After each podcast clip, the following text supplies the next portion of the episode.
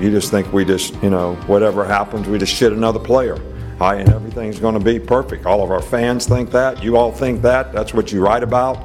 You don't want to be here. There's a specific reason. Not really, you know, I, I think we did a poor job recruiting. If guys are coming in and immediately walking out the door because it was something different than what they thought it would be. And we lied to them during recruiting or we, we sold them on a dream that wasn't true. Is we want to be a big, fast, dominating, aggressive, relentless football team that nobody in the SEC wants to play. Now, that's also a second in the West, baby. Yes, sir. hey, hey, I don't like getting It's the only time we're ever getting excited about second. From now on, it's first, okay? Yeah. Budget did it again. Winning the SEC probably is harder than winning the national championship. Do you know that? So how about the fucking dogs? hey, buddy, this beer's for you, Mike, and cousin Shane. That SEC podcast loves the pirate, and the pirate loves that SEC podcast. Hail State. Welcome in to the latest episode of that SEC podcast presented by my bookie. I'm your host, Michael Bratton. Go by SEC Mike on Twitter, and I'm joined as always by my cousin Shane, who goes by Big Orange Volz on Twitter. What are you up to, you big Tennessee homer? Hey, buddy. How are you doing today? I'm doing all right, Shane. It's been a wild one here in the SEC, but um, I'm not the one that should be worried. How are you doing there?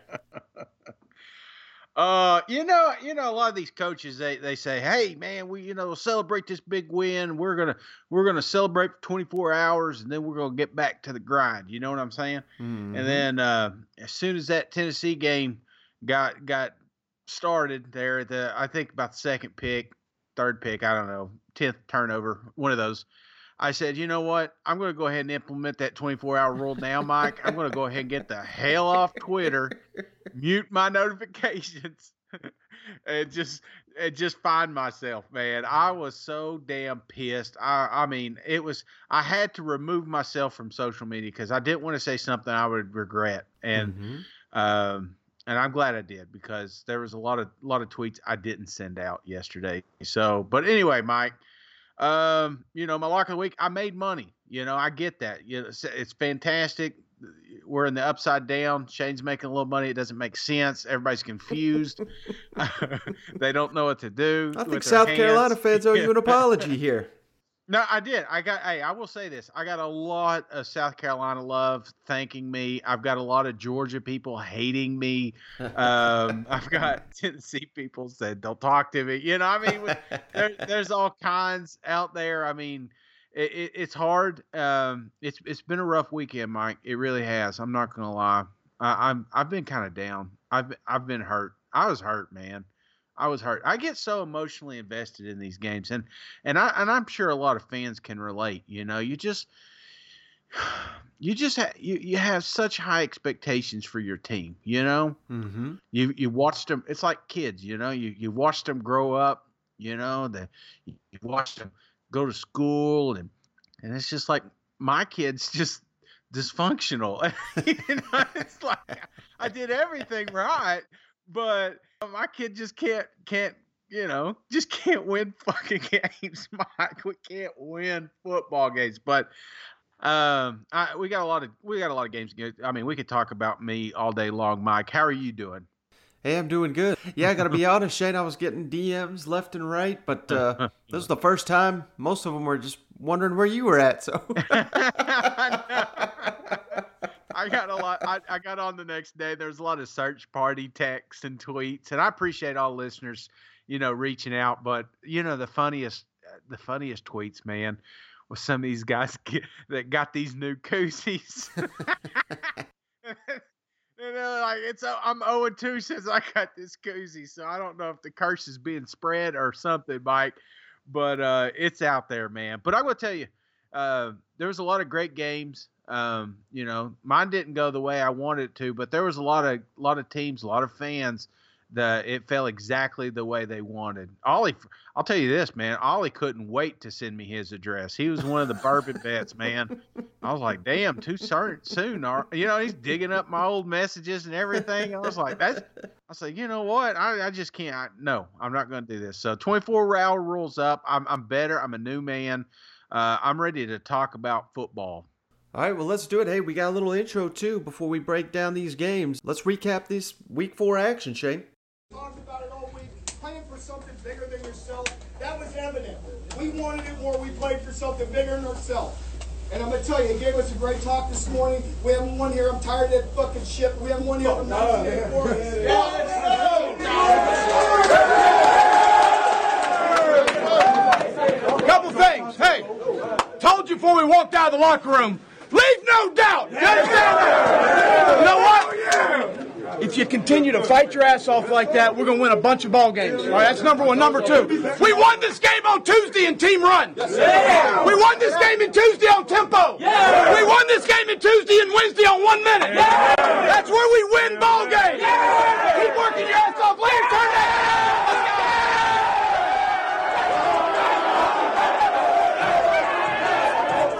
I want to stand up for the Razorback Nation. I want to call the damn Hogs as a team. Y'all understand?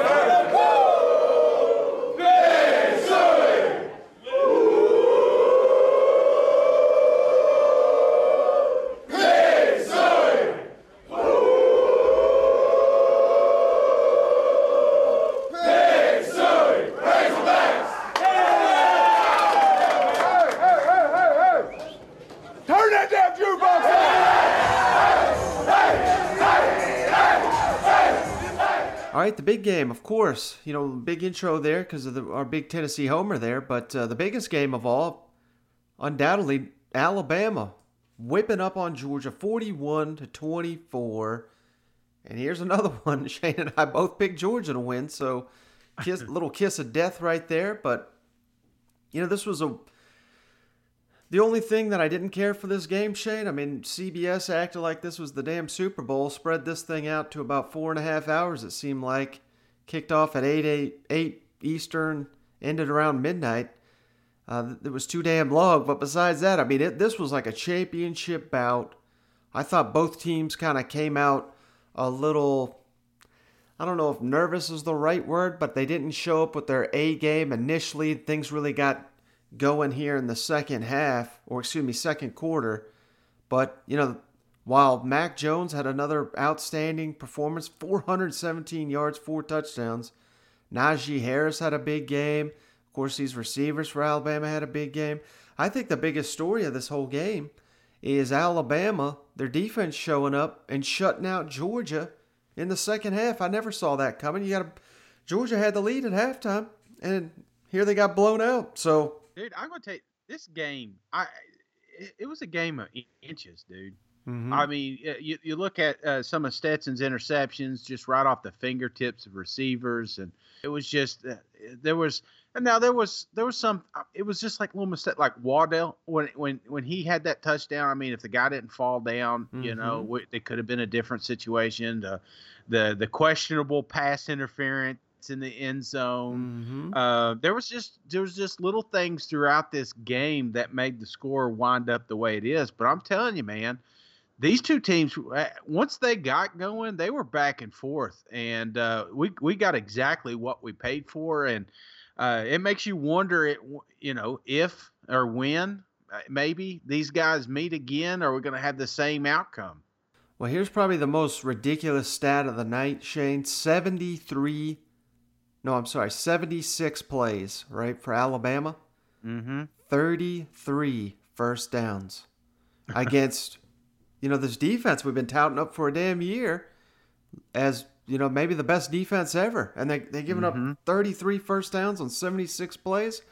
That- Yeah. that's kind of the story of the game. And, you know, I thought this thing, it, it wasn't over at the time, but you mentioned it, that Jalen Waddle play where the guy fell down and then he just took off. Yeah.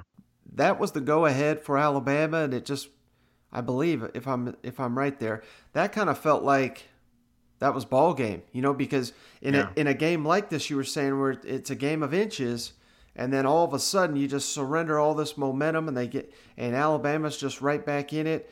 You just can't have that stuff happening, and that's I know the the margin of victory here is pretty large, but that just seemed to be the defining moment of the game for me, where you know, if you if you flinch for a second, Alabama's going to make you pay, and Georgia just flinched a little too many times in this game. Three turnovers that was critical in this game as well. Stetson Bennett seemed like every time he tried to go over the middle, the pass was deflected. He was uh, I my favorite joke I saw online was Zeus needs to pick him up, put him on his shoulders before they throw that football. But it was just that kind of day for Georgia's offense in the second half. Couldn't get anything going. And like I said, I think the biggest story is just Alabama's defense, the one that got shredded against Ole Miss. You know, they came up tall in this one, and that was the difference. You know, there's something else. There's a couple takeaways I had from this game, Mike. Uh, one was big plays we saw, you know, t- they dominated Tennessee when they played last week, but there was still a handful of those 50-50 balls that they threw up and we got we, and Tennessee came down with a touchdown. And now they're playing a team like Alabama with even more talent and even more weapons. It's just they gave up way too many just big plays. And uh, you, that I didn't think we would see that during this game. I, I thought that the the few mistakes that they made the week prior they would have fixed going into this game, but there were some times, man, that Georgia secondary was uh, was confused, didn't know what they were doing. So mm-hmm. the now as and we're talking nominal, man. I mean, we're nitpicking. These are two of the best teams in the country. And like I said earlier, these two could play again, and I, I, I can't tell you with certainty what I think the outcome would be let me ask you, Mike. I like the, I like Stetson Bennett. I do. I, I like his story. I, I, I love what he's done through the first few weeks. But I mean, to beat teams like Alabama, you know, there's a reason that he was fourth on the depth chart. You know what I'm saying? Mm-hmm. And and don't get me wrong. I think Stetson can go to a handful of SEC schools, mine included, and, and be the starter not no problems. But with this young receiving crew, you know, I, I just think they need someone else uh, to to take the reins and and, and make those. I mean, you got to be. You, you almost have to be perfect to beat a Nick Saban team because this was a well balanced team, both sides of the ball. Uh, but I was very impressed with how good this Alabama defense was coming off of last week. So I mean, they tweaked some stuff, man. This wasn't the same defense I watched last Saturday, mm-hmm. and it just felt like Georgia didn't have an answer for it. And I, you know, I don't want to blame one or two people. I know I've kind of already blamed the quarterback here, but I really liked what I saw from some of these young running backs, Cook and Milton. You know, even Zeus uh, had a, you know, he was he was productive when he got the ball, but. Um, I like to see some of these other guys get a little bit more involved in the backfield. What do you think, man? I mean, well, I mean, certainly Stetson Bennett didn't have a fantastic game, but I don't think he's costing them games either. I think it's the other unit you hit on. I think it's the receivers because mm-hmm. I don't see anyone stepping up. I mean, George Pickens still a solid player. Burton's having, you know, a, a, good season, emerging season, and Kearis Jackson also mm-hmm. emerging. But I don't look at any of those guys outside of Pickens and say, you know, this is a guy that could take over the game. Yeah. Whereas Alabama seems like they got a handful of them. you, know what I mean? And I think that that was the difference. And uh-huh. one other unit that I forgot to mention that uh, really deserves some praise. We already knew they were good, but going into this matchup, I I thought the the key to the game was going to be getting pressure on Mac Jones. Mm-hmm. And Georgia got home immediately on the I think it was like the first play of the game. They hit him pretty good, and, and that was the interception Mac Jones throw, his only one.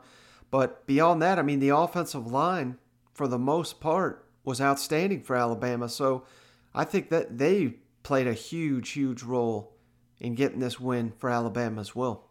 God, how much offense did they give up? I mean, that just blows my mind.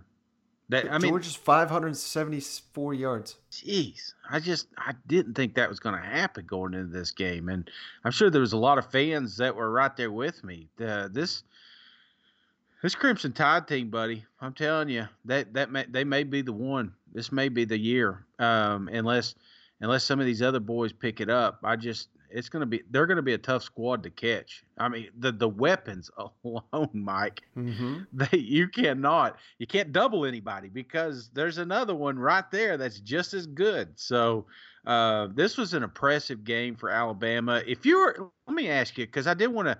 Uh, we were talking in the offseason. Remember, we were ranking the quarterbacks. Now that we've been through, you know, four games, where would you where would you rank Mac Jones right now? Mm, Quarterbacks in the SEC. I'd still put him behind Trask. I think Trask has been great. Mm-hmm. Corral, I would put ahead of him going into this weekend. I, obviously, I think that's changed after we'll get to that game in a minute. But I mean, Corral's been phenomenal. Mac Jones is probably that next guy, though. I mean, he's right there. He's been that impressive. Mhm. Now it's kind of the same deal. I've, you know, he's surrounded by so much talent, but at some point you gotta can't knock the guy for what he's Yeah. got. He's he's making the most of it. He's not making mistakes. He's putting the ball where it needs to be. He's getting it into Yeah. the in the playmaker set. There's been trust me, there's been plenty of quarterbacks that were surrounded by good players and couldn't get him the ball. So Mm-hmm. yeah, Mac Jones is probably number two for me right now in the SEC. Okay. Yeah, I'm I'm I'm probably right there with you. I think I think it's a one A one B right now. I think I think Trask. I'm going to give him the edge, but I think Mac is. I mean, he's definitely proven that he's he is elite talent and perfect fit for what Alabama's trying to do. Mm-hmm. Well, let's kick it over to uh, Coach Saban Shane. Uh, talked about the defense, making you know the the adjustments there in the second half on his outstanding receivers, and then the guy we just talked about, Mac Jones, on the type of season he's having for Alabama. Uh, outside of third down defense, where do you think the defense was better from the first half to the second half? Well, we got turnovers. We got a couple stops uh, on third down, uh, which were critical. Uh, they moved the ball a little bit, missed a field goal, uh, which was huge. So I think we did a better job executing. Um, you know, we we we we have to be able to adapt to different things that we see in a game. Um, you know, the play they scored the big play touchdown on to number four. Uh, it was a new formation, something we hadn't seen. We should have bumped the safety out. I didn't do it. Uh, so the linebacker ends up on a guy that's, you know, really a fast, good player, even though he's a running back. Um, and, you know, we obviously that guy hadn't practiced doing that very much. So um, we gave up a big play. But so there's just a lot of things like that that we got to get all 11 players executing and doing what they're supposed to do so that we, we don't have these mental errors that um, just keep sort of haunting us a little bit. But we did a better job in the second half of not making as many errors. Nick, a lot of teams would give anything for one of those receivers. What's it like just to have three of those guys in your hip pocket at any given moment?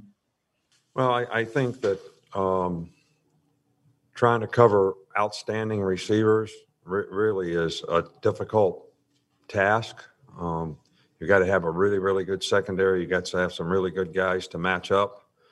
Um, so uh, that's been an advantage for us. It was a huge advantage for us last year, um, and it's an advantage for us this year. So, um, but to be able to make explosive plays uh, with these guys and their ability to convert on third down, people have a tough time, you know, covering them man to man, uh, which is a good thing. So um, it's great. It's probably the strength of our team. Um, we've got a lot more experience on offense, good offensive line, good runners, uh, tight ends played well for us tonight. So um, these receivers are special. Yeah, just what do you think that Mac uh, proved about himself tonight against this sort of defense, especially after what happened on the, the first play of the game? I, I think, you know, Mac, what happened the first play of the game wasn't Mac's fault. Uh, he got hit. Um, we, Smitty beat the guy. I mean, but I think Mac did very well. You know, he stayed in a good place.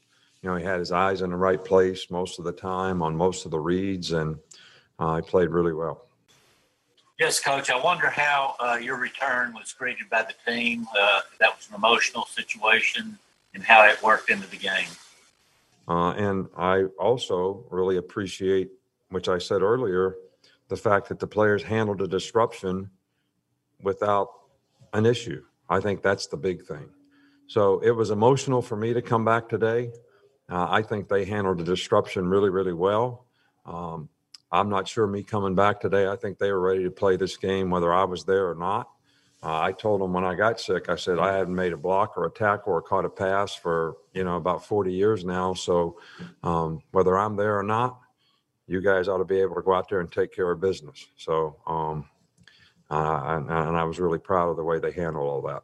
All right, Shane. So Coach Saban's got to be pretty fired up to see his defense Mm-hmm. kind of rounding into form here against such a elite competition here. And you know, it's kind of like the Nick Saban story where we didn't think he was going to show up, and he he made a miraculous comeback. So did the Alabama's defense in this game. Uh, very true. Uh, and it's kind of also what he says about the receivers. I mean, that's that's probably the one area you're looking at these two teams. I'm trying to think where that there's just a massive mallet, a massive gap between the two. There's not many, but it's probably that receiving corps, wouldn't you say? For sure, for sure, absolutely. But it, I still think that this is a fantastic defense and affects a fantastic secondary, and and you know a lot of those guys are going to be playing on Sundays, and I don't think the talent gap between them as is as large as maybe the if you're comparing the wide receivers on both sides of the ball. It's just they they just got outplayed, man. They got outworked. They got I mean, it was a mind game out there, and you and you can hear it from the coaches. This was a chess match, and just Saban had a few extra few extra moves, man, and Kirby couldn't. You know, he didn't have an answer for it, especially in the second half. It just it blows my mind uh, that that there was no offensive production after the the halftime. I, I thought the game was was deadlock, and um, I thought at, at there for a moment that Kirby Smart had the upper hand, that he was he was playing ahead of Nick Saban. But uh, I'm telling you, they they they got it together there at halftime, and there there was no slowing them down for sure. hmm Well, speaking of that, so let's you know shift the focus to Georgia here. This is the third game in a row against Alabama where they've held the lead at halftime. Obviously, the national championship game with with the Tua switch, and then the SEC championship where the Jalen come off the bench, and now this one. So, man, it's just kind of in heartbreaking fashion, time and time again.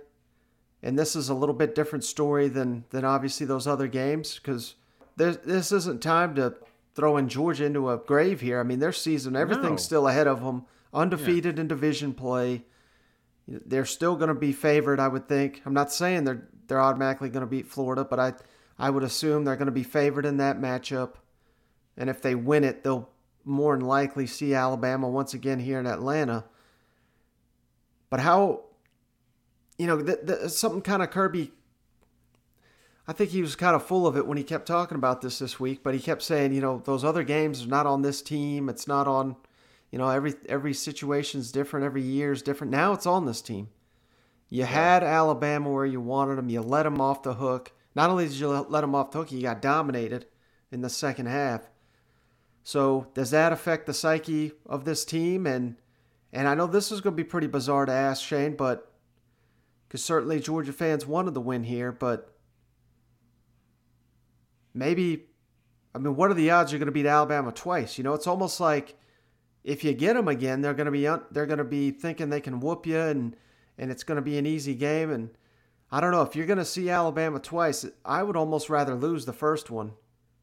Yeah, because it gives me more motivation going into the second one. Uh, I, I don't know thoughts on that. Well, it kind of reminds me of that. Uh, Al- you remember that? What was it? Was it Alabama and LSU? Yes. You remember the Alabama LSU? Saban was down there, Mm-hmm. and, and then they they ended up losing during the game. Right. But but then they met in the national championship, and it was a, a different outcome. I just think Mm-hmm. these these guys know each other now, and if they get the opportunity to play each other again, you know, obviously that there's a lot of factors into that. But if they do, I just I don't think we're going to see the exact same game. Clearly, I, I think these guys they they know what they're good at, they know what they're not, And when you get to practice against a team like Alabama or, or Alabama gets to practice against Georgia, don't think uh, Saban didn't learn some stuff tonight. There was uh, this this was a this was good for both of them. They both still are in the captain seat. Uh, long as they win out, they'll be playing again. They could. I mean, there's even a chance both of them make it to a college playoff. It wouldn't. That wouldn't blow my mind either. So, Mhm. uh, yeah, this was this was good and something they needed. And and I'm kind of glad that it is. You know, just week four in. So that way we got plenty of time to to repair and you know fix what was wrong because uh, there was a handful, there was there was a lot of mistakes on, on both sides of the ball, and, and mainly on Georgia's defense. I just I can't believe this was the same defense I saw dominating Tennessee, and the same defense. I've never been so sure, Mike. That's that's the thing. Going into this Saturday, I was so sure of my picks. Like I, I couldn't see a way that Georgia wasn't going to make this a ball game and probably win it. I, I just couldn't see it I, because of everything, the way they kicked Auburn's ass, the way they kicked Tennessee's ass. It was just like these guys are here. They're legit. And then you see Alabama struggling with Ole Miss. It's like, yeah, yeah, no, it makes sense, you know. Mhm. No, but you could just throw it all out, man, because when the competition gets tough, man, it comes down to coaching and and you know, we make fun of the you know, has to beat the assisted record, but there's a reason, Mike, because he's still undefeated against them, you know? Well, speaking of that former Saban assistant, let's kick it over to Kirby even, real quick. Even kicked Saban even kicked coronavirus's ass, you know? It's like ain't nothing slowing this man down. Kirby talking about Alabama having so much uh, success against his defense on where the Bulldogs go from here. And he, even talked about Stetson Bennett here. And uh, that's kind of the highlight I thought I wanted to ask you about on the other end here. defensively, what were some of the, the breakdowns beyond just the amount of talent and uh, at the quarterback and wide receiver position for them?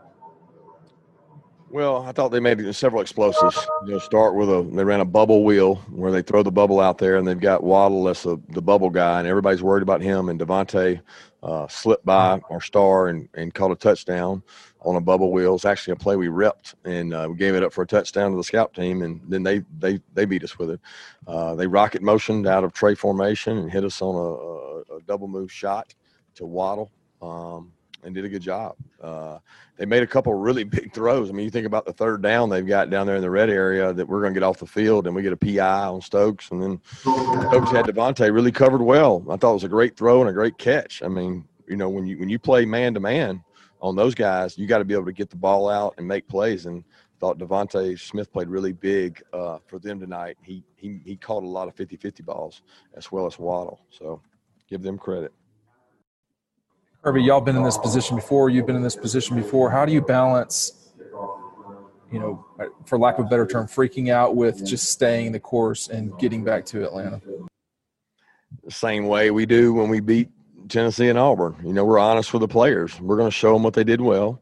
We're going to show them what we didn't do well, and we're going to work to get better. You know, I'm I'm a big believer. After wins or losses, you got to be here. You can't you can't listen to the noise. So, is there things we got to work on? Absolutely. Is there things we got better at in this game? Absolutely. We just played a really good football team. All right and uh, we didn't play our best game, and we turned it over three times. Um, I thought we did some good things in special teams. I thought Jake Camarda was a weapon, and uh, we got to get better. I realize that, and that's on me, and that's my responsibility, and that's what we're going to do going forward. Uh, yeah, I, kind of two questions here, Coach. One, it looked like obviously Azeez got there early and forced that first interception. That the pressures didn't look like they were getting there much after that. Was there a lot of blitzing? In hindsight, should you blitz more? And two, the, the crazy schedule change. How much does this turn you guys upside down in terms of next week versus the following week?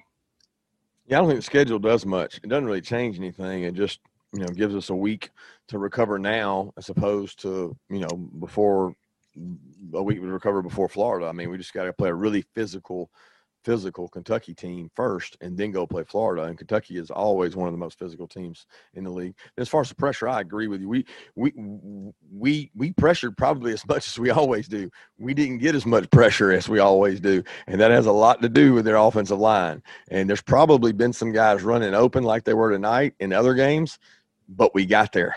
If you know what I mean, like tonight, and I got to watch the tape because I don't want to. I don't want to judge that. I didn't think that we converted to pass rush really well. You know, we were hunkered down trying to stop the run, and when we did pressure, it didn't get home. And and the kid made some really good throws. I mean, look, guys, he's a really good quarterback, and it's not mobility; it's protection oriented with seeing every coverage in his career. The guy's seen a lot of coverages, and he's got some really good vertical weapons.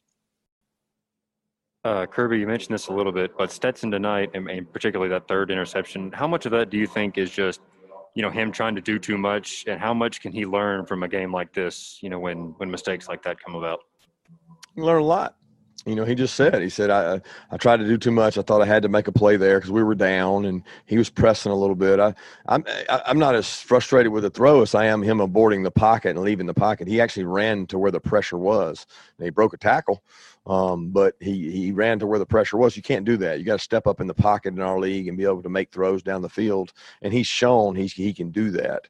Uh, he just didn't do it on that play. But you know, the other two interceptions weren't weren't all his. You know, I have to watch the batted ball and see where he was going with it. But then we had another, you know, that went through Jermaine's hands and got out on us. But ultimately, when you throw the ball, you, you know that those things can happen. Just like with, for them, you know, if we could pick one of those passes off, we had a couple drop picks. And I thought that if we pick a couple of theirs off, the game changes. Hey Kirby, three games in your career now as a head coach against Alabama where you have a lead going into halftime, and in all three of those games you end up losing the second half. Is it just execution in the second half, or is there anything to that? Don't really know. You know, I think it has a lot to do with uh, players, calls, uh, execution, combination of a lot of things. But I do know this: if you turn it over three times in the second half and they don't turn it over any, you're probably not going to win. You know, and uh, that's what it boils down to: is you know putting guys in position to make plays, and they made more plays than we did in the second half. So I give them credit for it. So Shane, you kind of even hinted at it, and I've seen a lot of fans hint at it. You know, Stetson Bennett, is it time to move on from him? Based on what Kirby had to say, you know, obviously he had yet to watch back the game when he made these comments here, but I don't think at this point they're going to be moving on from him. I think they're still trying to buy their time to wait for JT Daniels to get back, but even when that happens, I don't know if you can expect JT Daniels now that, you know, I didn't know he was going to be this injured. I guess I don't know if, what is the word there, but that you know he's going to be rusty and how much time's he been getting with these receivers? I mean, I got a lot of questions about that whole situation. Now I thought, you know, he was good to go based on what they were all selling out of Athens, but certainly doesn't sound like JT Daniels is, you know, that close to being hundred percent. So. I don't know until that happens, and it may not even happen this season. I think Stetson Bennett's your guy because yeah, he had three turnovers, but you know there was a couple tips and and stuff like that. Like, I just don't think he's killing them. I think I think they need these receivers to step up, is what I think. They uh, well, maybe not just receivers, but weapons. Uh, I, I think we saw a little bit of that. He just needs more help, and, and I thought maybe we're going to see it. You know, Cook had that that huge reception for a touchdown. Mm-hmm. Uh, later later in the the half, there was an opportunity that he was just sitting there wide open. Uh, you know that you got to find your playmakers, and you know clearly the defense is they're all, they're all over Pickens. They know he's the guy, so I, I can't fault him. But when there's more coverage on one guy, that should free up someone else. And, and that's what we got to have, man. And, and, it surprises me that it's not one of these tight ends. Uh, it's not one of these receivers. It's just uh, I, I like that they're getting the running backs more involved in the passing game, but he just needs more outs. He needs more outlets, more safety nets, and and that's something you see with Mac. It, it's he's really good with his pro- progression. You know, he's looking for one or two players, but he's also got a backup plan. It seems like all the time. He he's really good at checking down and getting positive yards. that's what we want to see from Stetson. Uh, we we can't afford to have negative yards. We can't afford to have boneheaded interceptions. Yeah, there's some that were the receiver's fault, but there was there was a lot that wasn't, and there was a lot of passes that were, uh, you know, we were lucky that that that you know we didn't have more turnovers. If you're, Mhm. I, I remember down there in the fourth, uh, what quarter was that? Uh, second quarter, right there before half. Uh, you know, they had to complete that fourth down pass Mm-hmm. it's like, you know, it, it took him thro- overthrowing two wide open receivers to finally find somebody. So little things like that, we you can't have, especially when you're playing against a team that's a that's a national championship contender. I was thinking after that happened, I was like, Alabama's not going to give you too many cracks at this thing. you Yeah, know what? So yeah, they've got to get little things like that. If they face off again, I mean, you're not going to have three cracks like that. You you got to get that done when it's if it's Do wide th- open like that. And and I'm I don't know the the health situation with uh uh JT. Is it JT? Uh huh. I, I get all these J's mixed up. We got a lot of them in the SEC, Mike. But JT, I don't, I, I don't know his health situation, but I don't, I don't think there was much rush to get him healthy quicker, because the mailman has been producing. He, he, I mean, he's been very, very good. He's been very, very efficient, and he's done just about everything that that the coaches have asked of him. But it kind of got exposed a little bit in this game. Just not, I don't want to say lack of talent because that's not fair. He's still a good athlete. He's still a great quarter, a good quarterback, but he's not great. And is JT great? Is you know, I, I'm sure there's a lot of fans that are saying, you know, we're one good quarterback away from undefeated right now. And uh, I, I, you know, I'm, I'm hearing a lot of Mark Richt tweets and everything like that. The constant, you know, I don't want this isn't Mark Richt 2.0. I don't think that's the case. But you have a Georgia Bulldog team that is just as talented as Alabama, and you got out coached on Saturday. Mm-hmm. All right, Chad. Well, let's kick it out into the other matchup. I think the biggest story in the SEC this year so far. My Arkansas Razorbacks, baby. yes, sir. Razorbacks beat Ole Miss 33 to 21. Went on a limb there and predicted this to happen, but you know, once again, just credit to this damn defense. I mean, there's some gangbusters over here. Six interceptions, seven turnovers in total. And this is not like, you know, they're not picking off Mississippi State that for whatever damn reason can't get in the end zone. They're picking off quarterback that was number one in quarterback rating in the nation, had just torched Alabama. And we got guys like Hudson Clark. I never even heard of this damn guy. He's got three interceptions in this game, two pick sixes. Grant Morgan playing on with one arm, got 19 tackles, pick six, sack. I mean, these guys are just playing their damn guts out for Sam Pittman and company. And, you know, I thought they'd be much improved, but I don't know if I saw this coming. I mean, I mean, who in the hell could have? You know what? Nobody, man. I mean, we were we we knew that they were going to be better. We we knew that there was good shot that they may win one, maybe two SEC games, but I, I never thought it'd be week four. They'd have them already. You know, I, I, I if you had asked me at the start of the season, hey, uh, is there a chance Arkansas is three and one? Because let's let's face it, Mike, there's still a good chance that they you know could have been three and one at this point, uh, short of Georgia. Mhm. And I would have said you're crazy. There's no freaking way.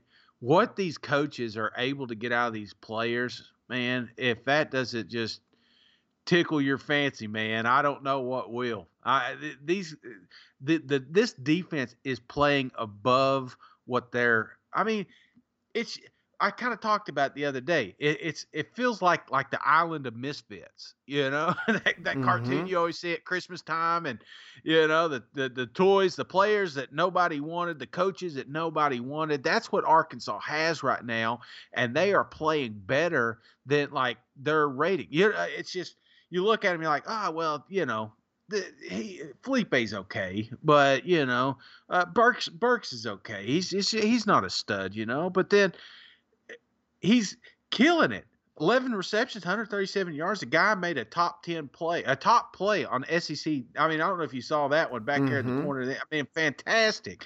I mean, that is just these guys are playing above and beyond what we expected, and I love it, man. I, I love, I just, I love the vibe from the coaches I'm getting. Uh, if they keep this up, Mike, if if they keep this up right now, how many people are gonna how many people are gonna call Barry Odom at the end of the year and ask him to co- coach their football team? You know, Yeah, I mean, I would I would assume a lot. I don't know if he would. You know, it seems like he's just a the perfect coach for that. I mean, I think I'm sitting here thinking he's gonna he's a lock for SEC Coach of the Year. You're sitting here trying to get him. You always do this, Shane. Where's Mark Stoops going next? Where's Sam Pittman going? Is Tex? I've already seen the rumors. Texas calling Sam Pittman. So no, no, he he's just Arkansas through and through. You know it, and uh, I think that's part of it because it's not phony, and and we credit this guy for being transparent, and I think the players can see it. I mean, the players can tell if you're if you're bullshitting them. You know what I mean? Yeah. And it, it's he's brought in these coaches that buy into him and, and everything. So, yeah, I don't know. This is almost like a damn I, like I'm just waiting for the Disney movie to, to come out. You know, it's, it'll be called Pittman or or, or what have you. But uh, yeah, I mean, this is just just remarkable, and you know, he doesn't get all the all the credit. You know, like I said, Barry Odom's just knocking it out of the park. These players that some of them we didn't even know who they are are making key critical plays here in these games, and you know, Feleipe Franks who had been very inconsistent in his career. He's having one hell of a hell of a year. So all of a sudden, I mean, Arkansas. You look at their schedule. I know that they'll have to keep this thing together, but you know, is there? I know you're a big Tennessee homer. If oh, if Tennessee and Arkansas play right now, you're probably you're probably betting on Arkansas, aren't you? dude, I'm telling you, the tweets that came out after that game, Mike. There's a good chance we may not win any game moving forward. if we keep playing the way we're doing. And I mean, I, I'm serious. I'm I, I'm looking. I, I I I'm watching a lot of people and listening to a lot of people, and and uh, you know the confidence moving forward is just I I you don't Arkansas's red hot man. Nobody wants to play them right now. Nobody because they're going to come out and they're going to be physical. That defense is freaking nasty. Uh, maybe the I mean I was talking about how great Georgia's defense is, but I'm telling you Arkansas is right there with them, and uh, they make every game interesting. I mean, look, they Matt hasn't what he threw one interception coming into this game, Mm-hmm. walked away with six. you know, it's it's dangerous out there. All right, Shane. So yeah, let's just kick it over to this thing because I thought of, of all the comments from all these coaches, I thought Sam Pittman's were the best this season, this uh, weekend. Sorry, talking about Barry Odom and this defense and, and everything that's going into that. The six interceptions his team ha- hauled in, including Hudson Clark, who had three of them. On uh, just how proud he is of this team. And, uh, you know, there was a moment in this game, it looked like Ole Miss was going to make a big comeback, but the offense engineered it. I mean, this is like a total team effort here. And then on Drew Morgan, who I mentioned there, he's playing with one arm. He's going to be SEC Defensive Player of the Week, I would I would think for sure this uh, upcoming weekend. But uh, let's kick it over to Coach Pittman. Barry Odom is awesome. So is Sam Carter. So is Rion Rhoades. So is Derrick LeBlanc. Those guys on defense, they get their team ready to play. They have all kinds of tendencies where the back is, who's inside, who's outside, where numbers are, and they have the cut-ups for the kids, and the kids obviously watch it. And we're talented, and we got a talented group. We have a resilient group, and uh, we have a group that can catch passes on defense and return them for touchdowns. I told the team that Morgan might, you know, if I'm a running back, I might be a little bit worried about him because he took that one back to the house. But, you know, they picked off six passes. They were in position to play well, and and Barry Odom's a real deal, and and um, yeah, I'm happy he's a great friend of mine. I'm also very happy he's on the staff. Okay. Hey, Sam, um, you know, uh, Corral only thrown one pick all year, not since the opener.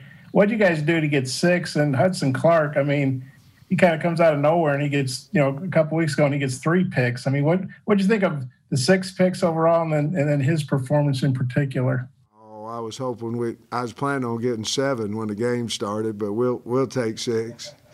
No, I you know that's Clark getting three interceptions. That's incredible. And then Cat took the early one back for touchdown, and of course Morgan did. And I mean, that's that's coaching, that's playing, that's being in position, that's reading eyes.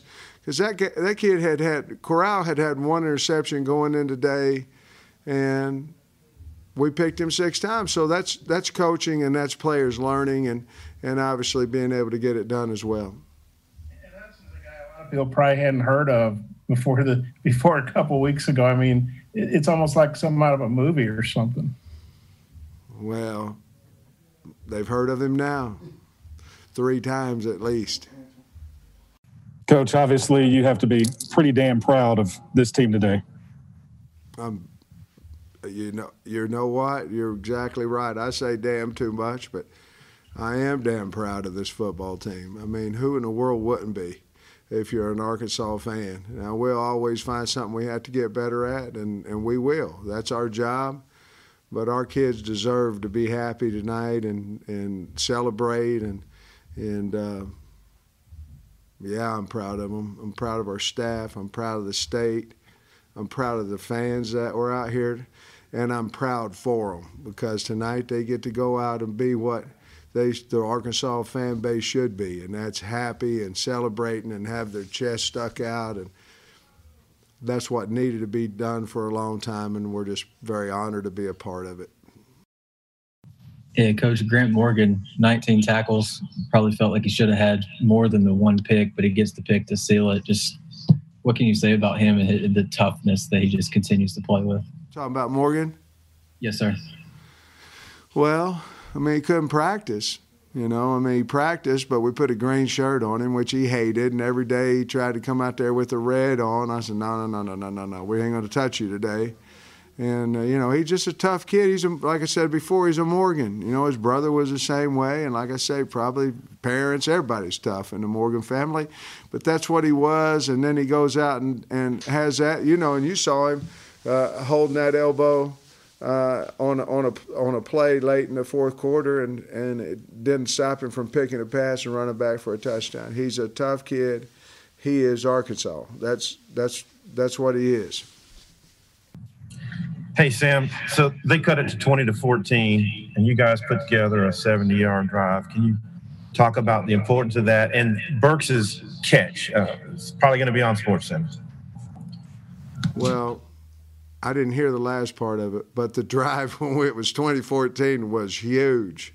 And uh, Treylon, what a great catch he had in the corner. And man, we're going to have to do something about these two point plays. If we put it up to 14 and we don't get it, but what a wonderful catch, an outstanding catch he made. Just a really good drive by several of the guys. The O line played well on it.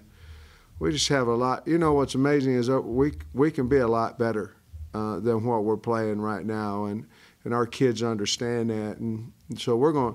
Listen, I didn't say I'm disappointed. I'm not disappointed at all. I'm saying we can be a lot better, uh, especially uh, running the football and, and and not making mistakes. But that drive was huge. Hey, coach, I'm just wondering what the expectation level was coming into this season for you and, and how quickly you guys have changed it. Has this surprised you at all to where you are four weeks into the season from, from where you were? or where you people thought you might be? Oh, hell, I thought we was going to win them all. I don't, you know, I, I don't know. You know, I'll tell you this: when Hunter told me we drew Georgia and Florida on the East, I, I was probably down for about two or three seconds. You know, uh, look, there's not really any pressure on us. We we the expectations weren't weren't high outside the building, but in, in, in the athletic department and in our locker room, they're as high as they possibly can be. I'm not surprised that we beat Ole Miss today. I, I, wasn't surprised that we beat Mississippi State, and I wasn't surprised that we were in the ball game at Auburn. Uh, but uh, you know, I don't know as much about what happened over the last three years here. I don't, you know but I knew that this was Arkansas and this is where the University of Arkansas is supposed to be on the football field. All right, Shade. So, I mean, who would want to play for this guy right now? Who would want to be a part of this organization? And uh, I love the fact that, uh, you know, we're only a couple games into the season, and then the last couple years of being a laughing stock, no one's even damn mentioning that anymore. And that's kind of the way it should be. You know what? I wish I wish my dad loved me as much as Sam loves his kids. oh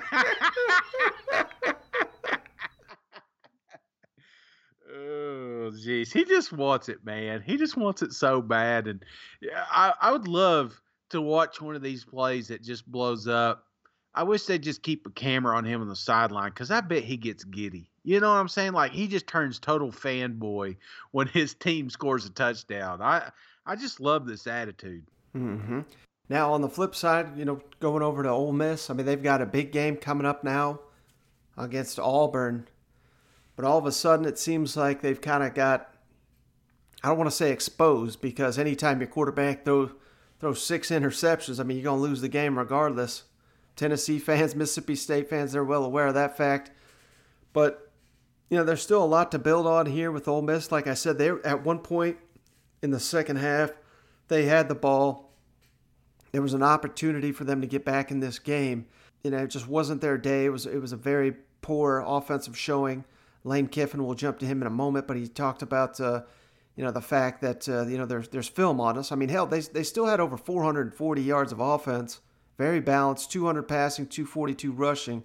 So they were effective. They just you just can't turn the ball over left and right and expect to win in the SEC. But right, you know, there's now we're getting into a in a critical part of the Lane Kiffin era here right now because, or not the era, but just the season because, you know, I, I mentioned this before with Arkansas not having that deep of a roster. Well, you could certainly say the same thing about Ole Miss, and we knew there was some COVID issues, so I don't even know how many you know scholarship guys they got to play with here, but now that we're right in the heart of this SEC schedule, I mean, you're not going to be fooling people. You're not going to be tricking them. They know what you're mm-hmm. going to do. Yes, you can pile up all this yardage, but if you can't stop them, that's going to be. That's why, as impressive as Ole Miss has been, hell, they're sitting here at one and three, and you know there have been the talk of the SEC for the last two weeks. So they they keep falling short. But you know, you still got to be pretty fired up about the future of it. But where does yeah. this program go from here? Particularly this season, where, like I said, you got Auburn coming in here. That that certainly looks like a winnable game on paper. But if you don't get that one and you're at one and four, man, I I'm not saying well, they're they're going to quit on them or anything, but I don't know. I, I feel like now's the time they gotta they gotta capture it before uh, you know the tail end of the year here. Yeah, but I mean, let's don't get too carried away. I mean that we got to realize where the expectations were for Ole Miss and in Arkansas and you know these these other team Mississippi States. That well, I don't want to put too much pressure on the coaches, and I don't think they should. Uh, nobody was expecting Lane Kiffin just to run the SEC. Nobody was expecting him to to be at this point. If I told you you're one and three, would you be totally shocked? Nah, I mean, I, I don't. Th- I'm not. I'm not worried about it. The tape's out. Yes, they they've they've got a little script on Lane Kiffin, but that's why he's one of the best coaches is because just when you think you got him bottled up, he's gonna he's gonna create something. He's gonna create some sort of mismatch in every game that they play this season. He's he's good at that. He's good at equalizing the talent on on the field. So, you know, you think about the games. Okay, our Arkansas, yes, they they lost, but it was close. And I guarantee if you didn't have seven turnovers, you probably would have won. Same thing. You could that, but that's something you can work on. Uh, and he talks about it here in a minute with the coach with the quarterback's eyes. You, you look at the Kentucky game, same thing, a game they could have easily have won. So you can if and but all this you want, but Ole Miss has been in just about every damn game that they played this year. So yeah, we're the record may not be what you want, but if you're a fan of Ole Miss, you can't be upset about the future. Mm-hmm. Okay, yeah, you hit it there. Let's jump over to Lane Kiffin on his message to the team after the game, what he said to Matt Corral after his rough performance. On, you know, the opponents got they have the film now on how to stop Ole Miss, and then he praises Barry Odom as well. You know, at least it wasn't us losing another game by a big score. So to me, like the message to the team is it shows we could be really good. You know, what if we play offense like we had um, prior to this game, and then played defense like today? Would be would be a really good team. So uh, that'll be the goal. To, goal, you know, to get it all put together. Lane, just to start, I guess, what do you say to Matt after a game like that? Yeah, we've already talked um, and just said, you know, this game can be really humbling, and you got to be careful reading all your stuff during the week and how great you are and all this because it'll bring you right back down. And once you start playing really well, people, you know, they study you. And today they read his eyes and they played all zone. Um, and, you know, he was staring guys down, and that's where the interceptions came. Lane, you may have just basically answered the question I was going to ask, but was there a common thread on most of those interceptions? Yeah, just most of them, especially the, the later ones, were staring them down. You know, they're going to happen once in a while. You know, like the over route earlier, where number one, who's a great player, you know, jumped, made that interception. That's going to happen. But the other ones, you know, are really him staring staring the guys down. I mean, the second to last one, like I said, three guys could have picked it. You know, he just staring guys down and not getting back to the back, and that's what these guys do a great job of. And you, know, you saw what they did to Mississippi State. You know, you know they, they can they do a great job. Coached extremely well. For the offense, is this kind of like a bury the tape game, or do you not believe in that, or and is it more of there's all these things that we can learn and show Matt to move forward? No, you better figure it out because you know, especially in this conference, you got really good coaches, and so they're going to copy it. And so once somebody figures out how to stop you, you better figure out the answers to that. You know, within the next week, you're going to see the same thing because obviously the output was very different between this and every other game. So people are going to copy this. Coach, let's talk a little bit about maybe what you saw from Barry Odom's defense. Obviously, uh, Matt had, had some struggles with it, but what did you see specifically that kind of slowed y'all down a little bit? Well, they've done a great job. You know, like I told Sam before the game, I mean, I don't know if there's a better job in the country of what a defense looks like last year compared to this year. How they play, the same players, you know, for the most part. Um, Barry's just done a great job. We saw him, you know, first half versus Georgia. Saw him the whole game versus Mississippi State, and now against us. Um, you know, does a great job. Keeps the ball in front of him, limits explosive plays, which has been what we've relied on a lot. So, good game plan. All right, Chad. So, Coach makes a good point here. Yes, I mean, you can look at the score and say, well, hell, they gave up 33 points. What's he talking about? The defense had a good day. But you got to remember, two of those are pick sixes. That's not on the defense. Right. And the, and the, all those interceptions kept putting the defense in a bad spot. They did limit Arkansas to six of 17 on third down. That's that's very good. Uh, so, you know, maybe there is something to build on there. Kind of like he's saying, well, hell, if we just get this, we don't make these mistakes. We get the offense humming. The defense is starting to come around. That's got to be incredibly frustrating for him, though. That one week it's one uh-huh. unit, the next week it's the it's the other. But yeah, if they get this thing together, you know, there's there's a lot to build on moving forward for Ole Miss, and and the be- the best thing, if I'm a Rebel fan, is the best is yet to come. I mean, this is the roster's just going to keep getting better the longer he's there. Oh yeah, that's that's that's the key, man. So just imagine how, how much how much further along they would be if they had some talent. Not saying that they don't, man, because again, I'm not trying to take away from the players and what they have down there. But if if the Lane Train starts getting his talent down there, dude, the, sky's the limit. I, I, I think Ole Miss, like I said, if I'm an Ole Miss fan, knowing what I've seen so far, I, I can't be upset. I'm, I'm upset we got the losses, but I can't be up. I mean, we're we're moving in the right direction. Yeah, and my my final thought on this, Shane, is just, man, this game was kind of a dud the last couple of years, but now with these coaches and these players, and the best yet to come. I mean, it's just it's just getting me fired up for the next edition and, and the, the rest of these SEC West wars that we're going to get the rest of the year and, and just the years to come. You know what? Dude, I, I, I just think SEC coaching personalities took a huge leap forward this year. you know what I'm saying? I mean, think think about this game last year, and it would have been uh, what's his name, dumbass down there in Auburn. What's his uh, Coach Morris? Yep would have been at there talking about where he screwed up and he probably should put the backup quarterback in. And then, you know, and then Coach Luke with his with his uh Dracula teeth just talking about you know, Whispering into the mic. whispering because he lost his voice. I mean, think about it. We're in such a better place right now, so I love it. Hey Shay, well before we move on, let's uh, remind the listeners we're brought to you by MyBookie, the online sports book. Head on over to mybookie.ag today. All new customers receive a 100% deposit match up to $1,000.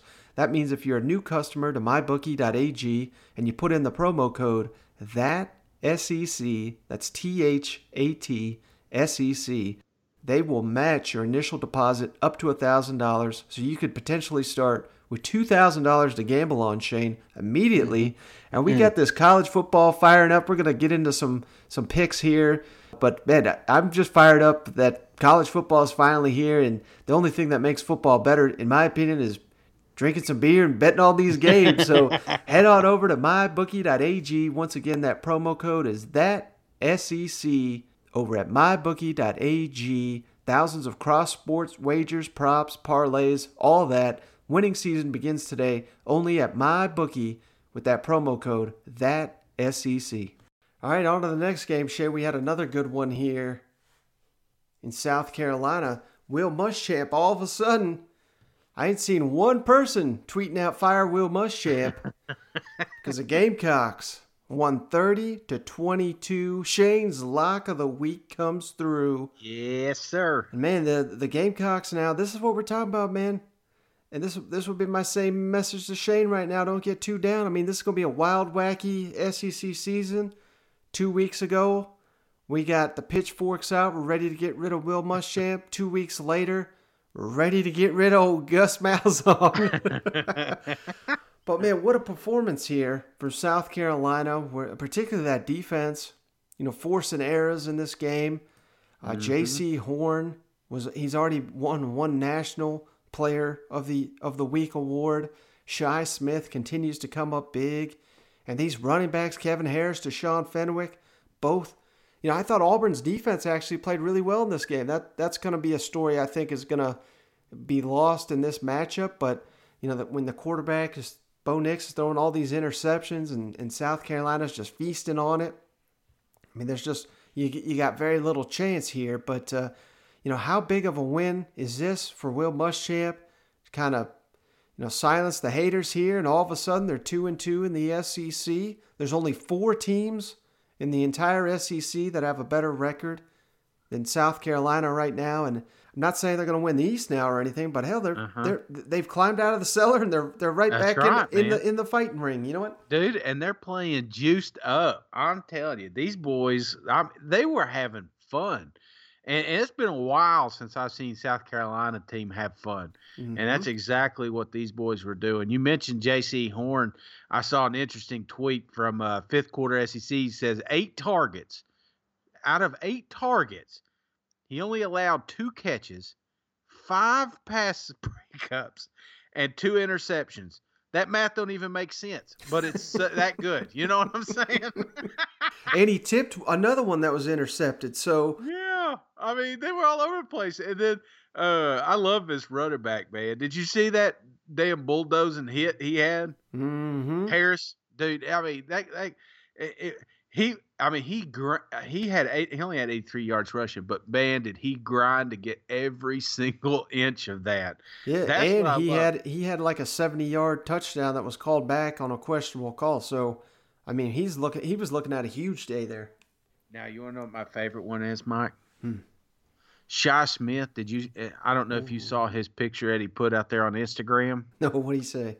Dude, he's you know he's catching that ball back there on uh, number fourteen. I can't remember who it was, but he he put out there is it's just beautiful picture. Him just just jumping up over fourteen. He says, "Damn, I got three little boys now. Somebody at fourteen, his little ass." Oh, Shi Smith had a hell of a game. He he he just show. I mean, he's he, everybody overlooked him last year. I think you know because of Edwards, but Shi Smith is a sneaky good receiver, and I think he will thrive in the NFL. And he's getting his chance to be the spotlight receiver, and he's ran with it, dude. He has, I mean, he's had some amazing catches during this game. Um, he was just, he was just playing. Fan- the whole team was. They they were on a mission. They were fired up, and they came out firing on all cylinders. Now, the other side of the ball, man, I don't know what the hell happened to Bo Nix. What I, what happened to him, Mike? This guy used to I'll tell good. you right, uh, two words, brother. Chad Moore. do you think? Do you think? I don't.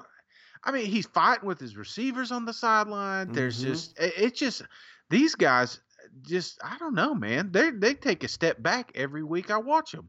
Yeah, and I mean, you can kind of blame it on the offensive line, like uh, Gus has been doing. But here we got Tank Bigsby going for another 100. He had 111 and a touchdown. I mean, I, I continue to say he's probably been the most impressive true freshman in the SEC. So, you know, the quarterback can't operate behind him, but the running back can. That doesn't make any sense to me. And, you know, it's not only can Bo Nix, I mean, he has turned overthrowing Anthony Schwartz into an art form. I don't know how, how in the hell do you overthrow the fastest player in college football?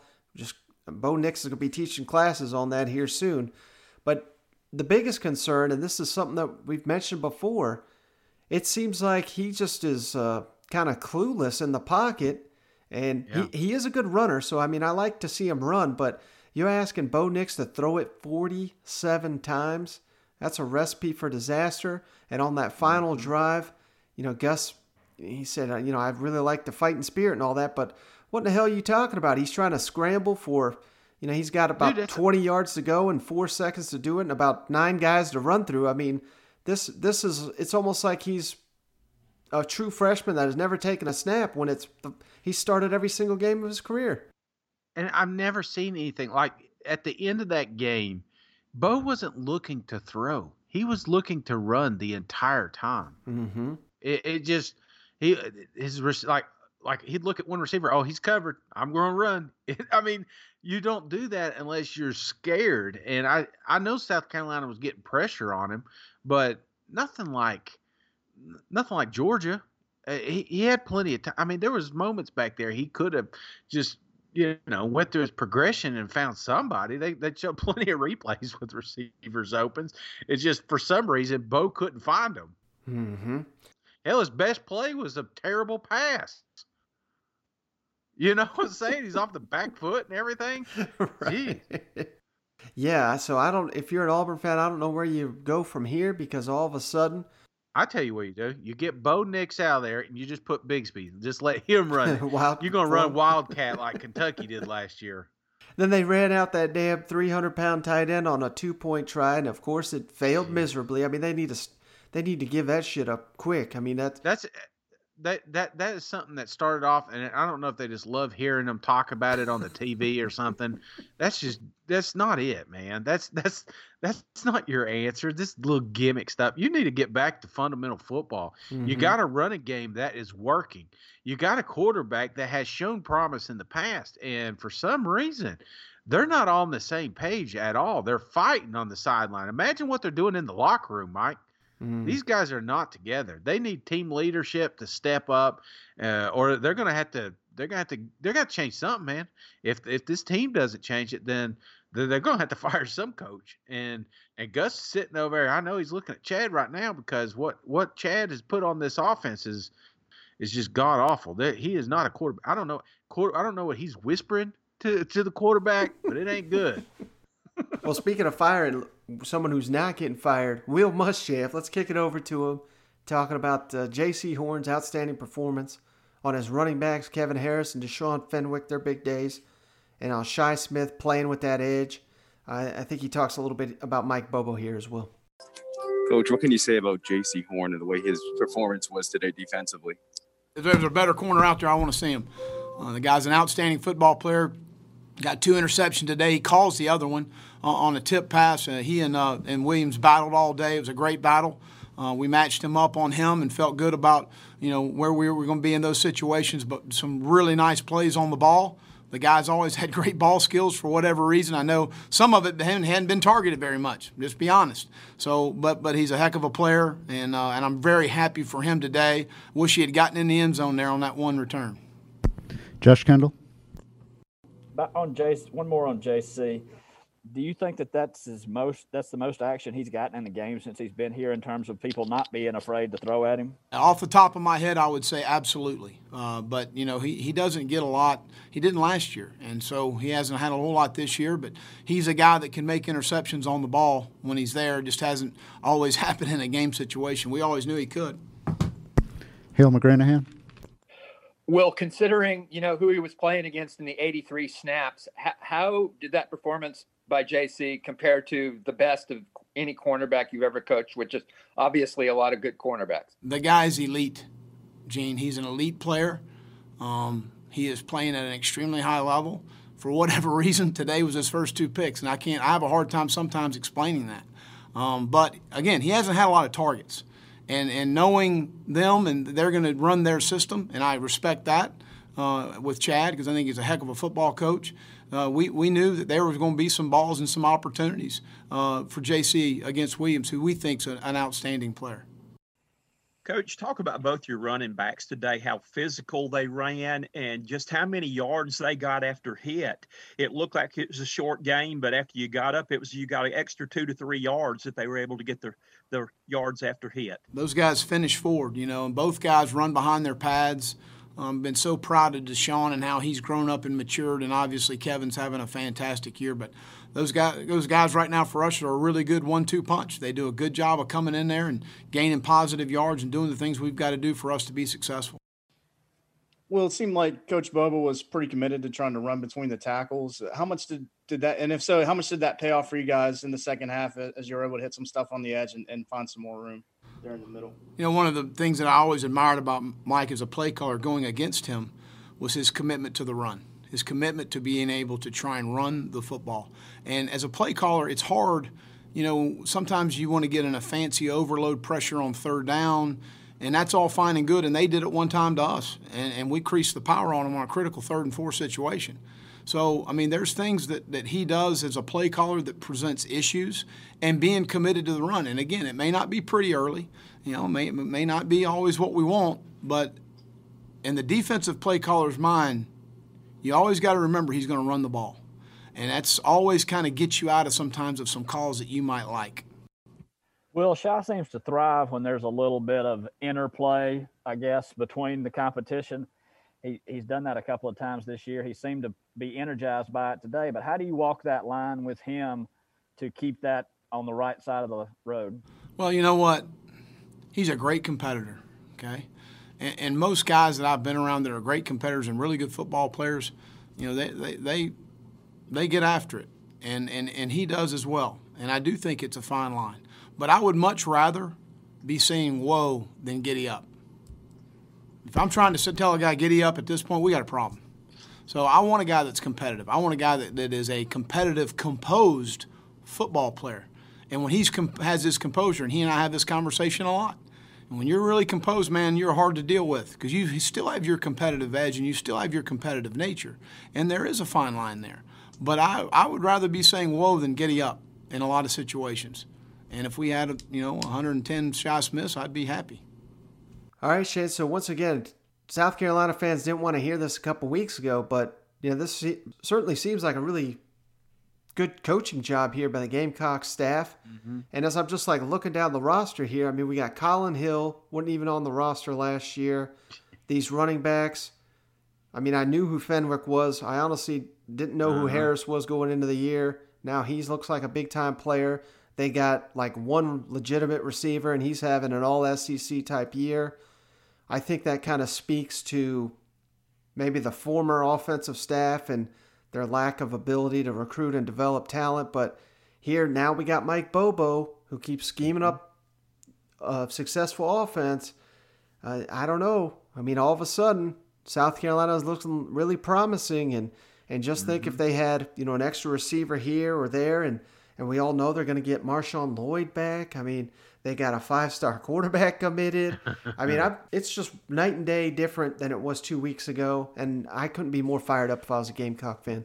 Oh, for sure, man. I mean, it, kind of similar to, to that Arkansas talk, you know, we were doing earlier. It's just like they got a handful of guys, and every week they're going to step up. And it seems like Like you could say, okay, I'm looking over here, Shi Smith. We shut him down. They don't have receiver, but you can't shut him down.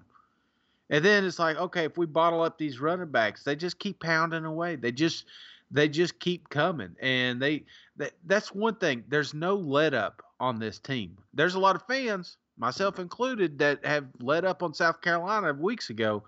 But these guys, there's there's no let up on the field. These guys keep going. They keep putting in and and you know, they were they weren't winning this game the entire time. They came back and then they never relinquished that lead once they got it. I mean, that was it was just impressive. It was a fantastic win for South Carolina. All right, so let's flip it over to the guy sitting on maybe the hottest seat in the SEC now. Gus Malzahn talks about Tank Bigsby and his big day on Bo Nix and Seth Williams and, and them not having a connection there.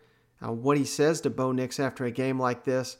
And then he kind of guarantees that the team's going to get better. So this is uh, this is almost like something you heard Muschamp saying a couple weeks ago. So that just kind of shows you where uh, you know the hot seat is, is kind of rising there on the plains. I think another hundred yard game from Tank, Tank Bigsby averaged almost seven yards a carry today.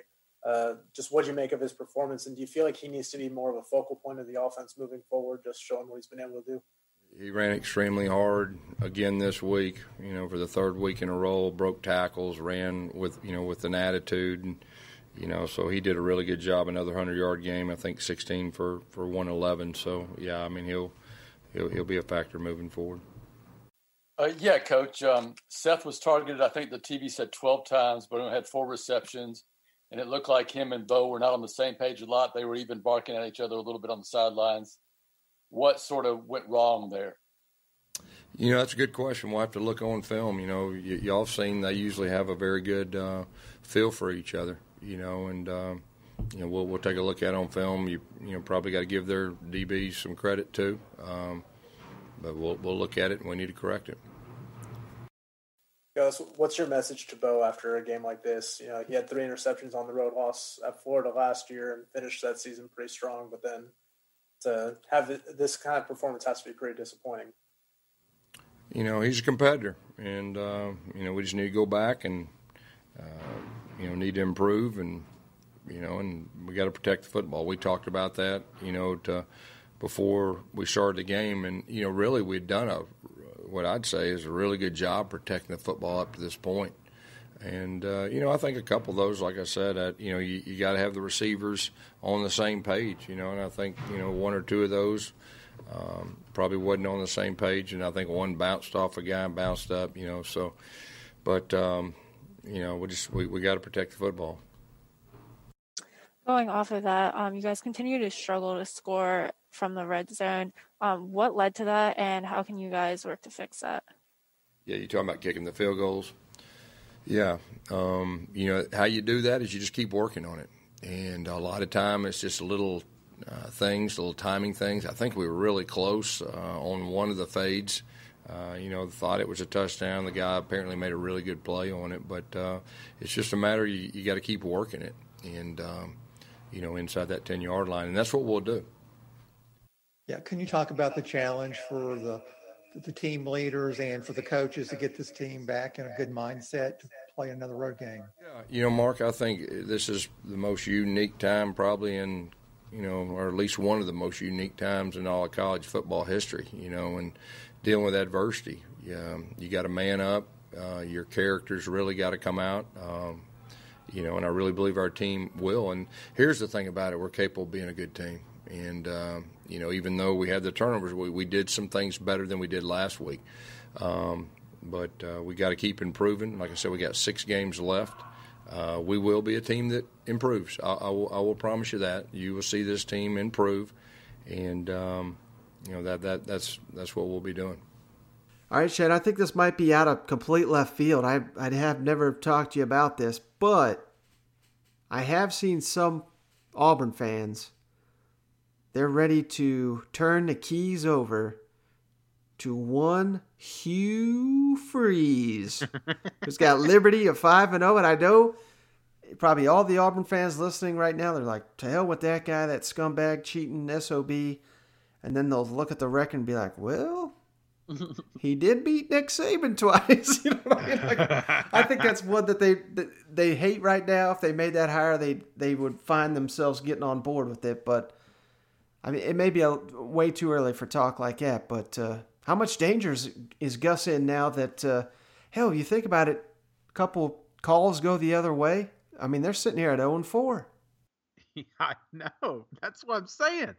There's not been one game you watched and said, "Man, we're back." You know what I'm saying? Mm-hmm. Auburn is just, and, and you know, we you joke about Hugh Freeze, but Auburn's a big program, man. I mean, it's not been that long ago since they were winning national championships. They they're a storied program. They're not going to have any trouble finding coaches out there, and it just blows my mind that they settled with this guy.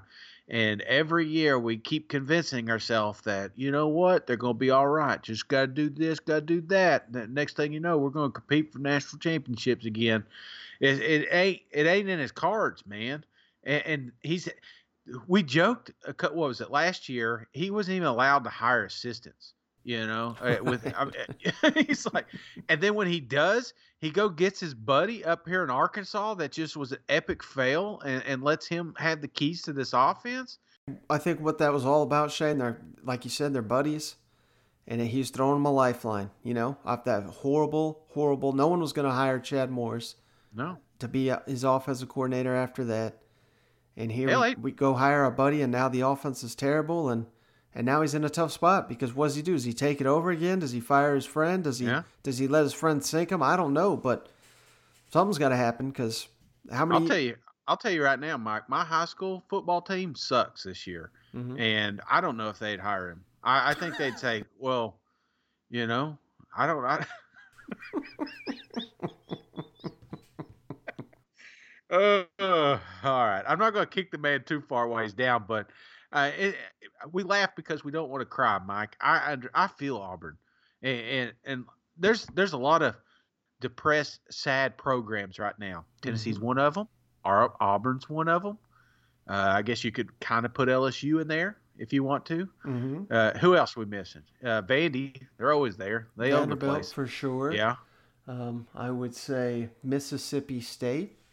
Yeah. After there. after we were on the bandwagon there, it, uh, and that's that's probably the list at the moment. But Yeah. it'll Yeah, probably so that- change by next week. it could. It could change. But right now, I'm telling you, that seat is starting to get a little warmer down there on the plains. well, speaking of that, Shane, we've been putting this off long enough. Oh shit!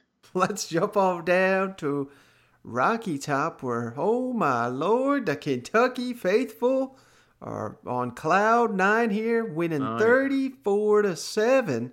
34 to 7 my lock of the week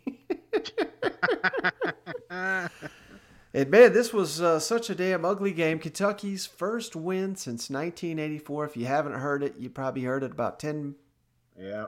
times this weekend. But uh, this game, At th- home. th- this is At- at, at, oh yeah, sorry, first first win in Neyland Stadium for Kentucky since 1984. But hey, before we get into the bad here, and I'm, I'm sure I'm going to get called a homer here.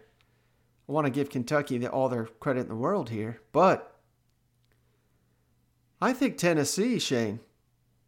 And you know, there's no way you could just say, well, if this happened, that happened. But if they didn't have these damn self-destructing turnovers, I still think Tennessee is, a good team, and I think they would have won this game. And I said it at halftime, and I believed it. I thought Tennessee was going to come back and win this damn game.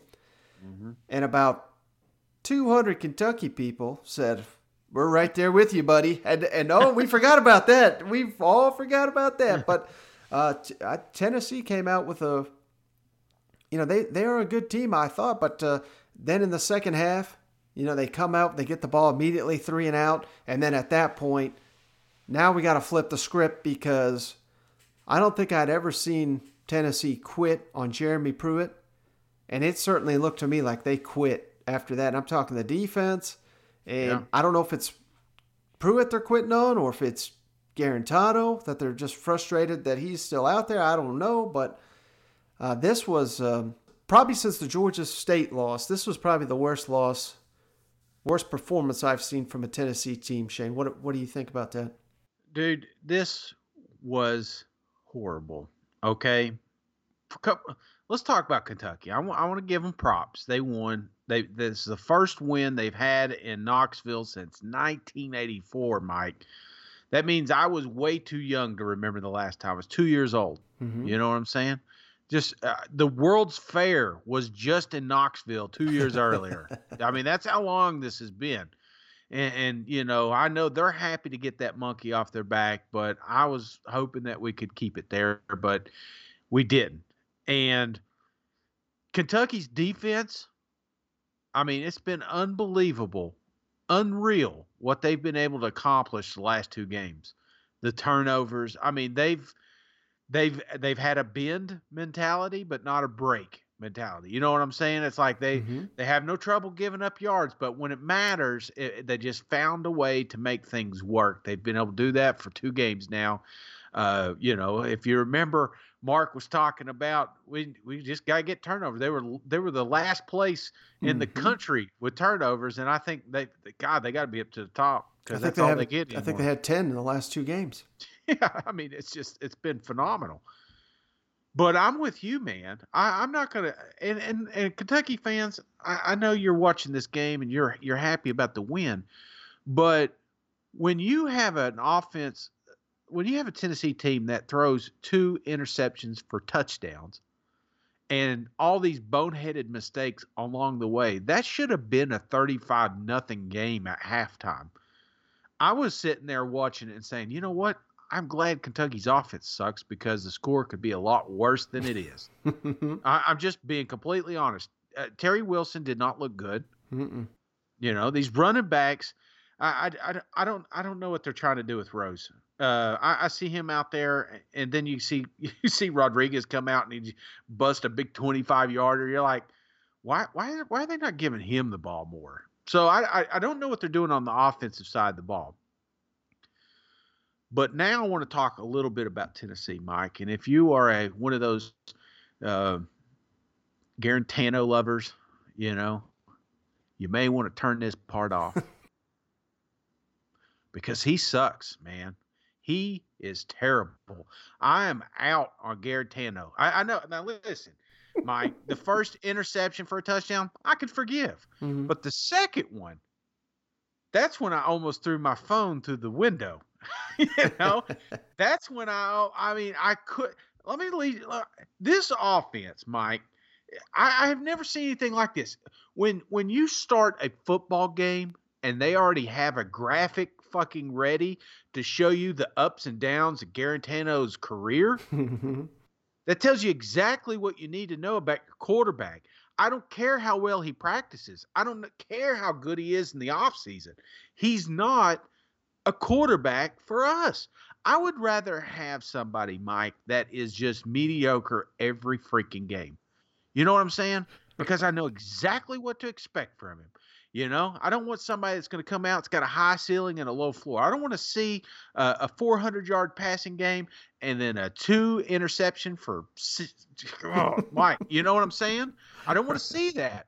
I, I don't. Want he must be just incredible in practice or something and and it's even worse because you know they they bench him they bring out JT Shrout give him one throw of course it's an interception too but I don't like blame. I don't blame JT. JT can't. J. He had a shot, man. And if I was out there like this, hey Shane, hey, uh, you know, Guarantano's helmet came off. You got to go in for one play. Just hand this ball off to Gray. I'm calling an audible, man. I'm telling them to go deep. You get one shot. So I'm not blaming Shrout at all. You know, clearly I wanted to see Harrison in there uh, because I don't know what Brian's situation is. And he had a lot of cryptic text uh, Mhm. or tweets earlier this week, so I don't even know if he's even on the team. But uh, but back to it, Mike. Here, here's here's the deal. He's not our guy. Okay, but this is 2020. We can chalk it up. Here's the sad thing: he can't come back next year, and and you know they're probably going to talk him into it, and then we're going to be stuck in the same boat next year. And I hope that doesn't happen. I'm trying to figure out though why does Guarantano get such a long leash and then these other quarterbacks like one pass like up you, mm-hmm. you're fucking done you know what I mean like Yeah. and they clearly got no confidence in Guarantano because in the second half it was I swear they ran the ball nine times for every pass you know what I mean so Exactly. And and I people are gonna say, oh, but he's just a kid. No, Guarantano's like he's like 30 now. You know, he's been in college so long. So let's don't let's don't he's he's a grown ass man. He can he can he can listen to this. He he is he I know he's giving his all. He's doing the best that he can do. But unfortunately, Mike, in the SEC, that's not good enough. So I would rather have if if this is a throw up year of 2020 and we're just we're just trying to get make stuff work, it's like why don't we take this as a developmental year? Why why don't we why don't we try some uh, something different? This isn't going to work. It's not. This is a, this relationship's over, Mike. I'm over it. Yeah, and to your point, yes, they did. They, they got Alabama, so this is coming up at the worst time possible potentially. But after that, Shane, you threw Dobbs out there in Alabama. well, I'm not. I, am right. not saying they can't do it, but I'm just saying, yeah. you know, that's less than ideal. Well, when we're down 40, we can throw them out there, right? well, yeah, that's true. Uh, then the following games, though, Arkansas, Texas A&M, Auburn, and Vanderbilt. And if you get steady play at the quarterback position, I think you can play with all those teams. But if Guarantano's out there throwing interceptions, pick sixes, you can get beat by all those teams too. So, I mean, that's just something to consider there for the Tennessee and, staff. Mike, uh, real quick too. Okay, and I, am I'm, I'm going to shut up here in a second. I did want to mention uh, one of our buddies, Jackson Vol at F Shelton thirteen hundred, uh, sent me an interesting tweet, a sad, depressing tweet this morning, and it says Vols offensive line gave up 15 sacks in 13 games last year. The Vols offensive line has given up 11 through four. This is the last 19 drives of Tennessee. Seven of them turnovers, eight of them three and outs, two of them failed fourth down conversions, one of them a punt from the opponent's 37, and one touchdown, Mike. That's the production we're getting. So I don't want to put those Vanderbilt stats. I, dude, I don't want to put everything on Guarantano. Okay, I know I just I ripped him a new one. That's that's not my point here.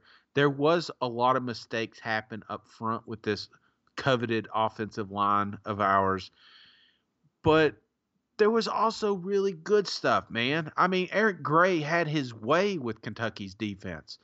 Ter- you know, Chandler had his way when he was out there. There was good things with the running, and it's just, I, I don't know, man. This was just a, a terrible, terrible game. The game plan, the script, the halftime adjustments, and like you said, Mike, the opposite of Arkansas and teams like South Carolina there was give up in this game. And mm-hmm. when it got to a certain point, that's what it felt like when I was watching. And they, and this isn't the first time I've seen it with this Tennessee volunteer team. It happened last year too, right after that Georgia State mess. All right, Chad. So let's kick it over to uh, Mark Stoops and Jeremy Pruitt. We're going to do these back to back. Stoops talking about his defense coming together on uh, you know Kentucky continuing to knock down the door and, and break these kind of bad streaks they got. You know, it's funny even in the damn big game like this, he's still asking, he's getting asked about Terry Wilson's job status. And then Jeremy Pruitt, I mean, my God, he had some interesting comments here. He talked about Harrison Bailey on his team potentially losing their confidence. And then he even, I mean, he tried to like kind of half ass this comment, but he's clearly calling out Jim Chaney and the play calling. Uh, so let's kick it over to Jeremy Pruitt and Mark Stoops here. Mark, a couple weeks ago, right after that Ole Miss game, Brad said that the defense was still searching for its identity. Do you think you found that in the last two weeks, especially with the way you've been able to force turnovers in these games? I definitely feel like um, our defense is getting sharper, and um, you could see signs of that um, in in the first two games. But we haven't been nearly as consistent as we've been in, the, in uh, these last two. Um, obviously, creating turnovers has been been uh, very big for us and, and very helpful to uh, to the outcome of the games. Um, but we've just played cleaner overall. Um, so yeah, I feel like we're getting really close. Yeah, Mark, you got you guys over the last you know a few years have knocked down a bunch of the the ugly pieces of history that sort of sat out there for years and years and years with Kentucky, and this is one of the big ones that was left. One, what does that mean to you? And two, I'm just curious who got the game ball in that locker room. Yeah, it, it's funny you say that. Uh, obviously, with uh, knocking down the doors, I mean, again, I've said it before, I'll say it again. We haven't had to hear too much of that lately, and I'm glad for that. Grateful for our teams and, and knocking down a lot of doors. Uh, this was another one. But again, I don't like our team inheriting, um, you know, 20, 30 years of history. That's not on these guys. You know, we're responsible for what we've done lately. As I said two years ago, I didn't like the way I had them ready to play. Um, we altered that and, and uh, got some things fixed and played much better. Um, so that's on me as much as it is on the team. And uh, but the, the locker room was a lot of fun again. And I, Mark, it seemed like your defense hadn't been real happy, or sorry, the offensive line hadn't been uh, real happy with how it played up until this season. But the way you guys were able to just kind of impose your will in the second half on some of those last drives, just how good did it feel to, to see those guys do that? felt really good. It really did. Um, you know that they're, they're physical on the defense side of the ball as well. They give you some movement. They give you some pressure, some run pressures, mix it up. Um, they were, you know, kind of showing us one thing and then and then pressure into another to put some a lot of pressure on our defense, on our excuse me, on our offensive line. And we started getting some things figured out. Finally, getting to some sets we like. Uh, again, Coach Schlarman was in in the press box today and, uh, you know, and that's what I talked to John about. I said, you could go up there, write it down, see the looks that you want to help Eddie get in some good sets. And we got in some sets we liked in the second half and, and gave ourselves a good opportunity. So it's a credit to John and Eddie and our staff. And, and I thought the backs ran, ran exceptionally hard. They really did. They made they made something out of nothing quite a few times. Mark, at least on the the television broadcast, they they kind of made it sound out based on their conversations with you that Terry was really in threat of losing his job this week. Was that accurate? And then how did you think he played in terms of uh, winning? It, was, it wasn't accurate at all. I mean, uh, listen, Terry's our starting quarterback. That's how we went into it. Period. The end. He's our starting quarterback. If if if he could, you know didn't play well or just played you know really bad, then we have other options, you know, and so we have guys to go to. That's no different than any position. I don't want that overblown or any, you know, that that's, I mean, that that's that's football. You know, we have guys have pressure on them every day to keep their jobs and, to, and for playing time, and um, you know, so uh, quarterback's no different. I have a, a, lot of confidence in Terry. He's our starter. Uh, you know, we went into it that, that he's our he's our starting quarterback. I mean, just like anywhere, if, if we go a couple games or if he played really bad, I mean, of course he could be replaced just like any of us. Nick. Mitch is standing right there. He's ready to replace me. yeah, not today. yeah. Jeremy, what led your to your decision to go with Harrison Bailey in the second half? And is there a chance he could start your next game? Well, you know, Jimmy, it just it, it was an opportunity to put him in the game. He's not had a lot of reps as far as game plan versus Kentucky, um, but it was a good chance to to get him out there and, and let him get some and let some of these other guys get some reps. So, um, you know, and I, I think that's good. It's good for him. He made one nice throw there, uh, and and he'll he'll make a lot better throws and do a lot more stuff as time goes on. But he's a hard worker. Um, Jeremy, you said you're undecided at quarterback for this week. have JT and Brian made any progress in terms of getting closer to Jarrett and, and being competitive with him? Well, you know, first of all, Brian missed uh, most of fall camp. Uh, he had a hamstring. He was in quarantine. Um, you know, so he didn't get many reps there. Um, and that that put him behind, uh, and and he understands that, and he's trying to catch up, right? Um, so I, I, felt like JT has continued to work hard. Um, you know, there's just a few plays out there, and you saw one today. You know, it's second and 25. Um, you know, first of all, send the guy in motion that you're supposed to send. You don't send the guy in motion, um, and just makes a very poor decision. Uh, should just take the check down or throw the ball away. Uh, anything but throw the ball to the other team, you know? Uh, so, and second and 25s or second and 22s are not very good situations to be in. Uh, but, you know, if we want to continue to improve it at that position, we've got to keep coming to work. We've got to work a little harder. We've got to ra- raise our level of preparation. Um, and hopefully these guys will continue to work hard to do that. Chance to do that. Jimmy, coming off the second half at Georgia and then this defeat to Kentucky, do you worry at all about the team's confidence level? You know, um, probably should, right, Jimmy?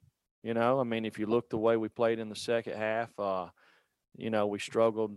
You know, I, I didn't feel like we struggled today offensively like we did in the second half against Georgia. I felt like we made a couple of mistakes and turned the ball over. Uh, that, I mean, you throw two pick sixes and fumble going in, you know. So, but I've been disappointed defensively. You know, I think I know what we can do offensively to to fix some of our issues. Um, but defensively, to me, you know, there, there's a point in time where you just say it don't matter. It don't matter where the other team gets the ball. It don't matter, um, you know, what the scoreboard is. It don't matter. Okay, we're going to play at a level defensively, and and that's it. If we come out here and play for uh, four quarters, or they tell us to play till midnight, this is how we're going to play, and that's a mindset. Um, and we're not we're not there yet. Uh, we got a couple of guys that play that way, uh, but we got to be more dominating up front. We got. Uh, what was your message to Jarrett throughout today, and, and how do you handle that over the next week?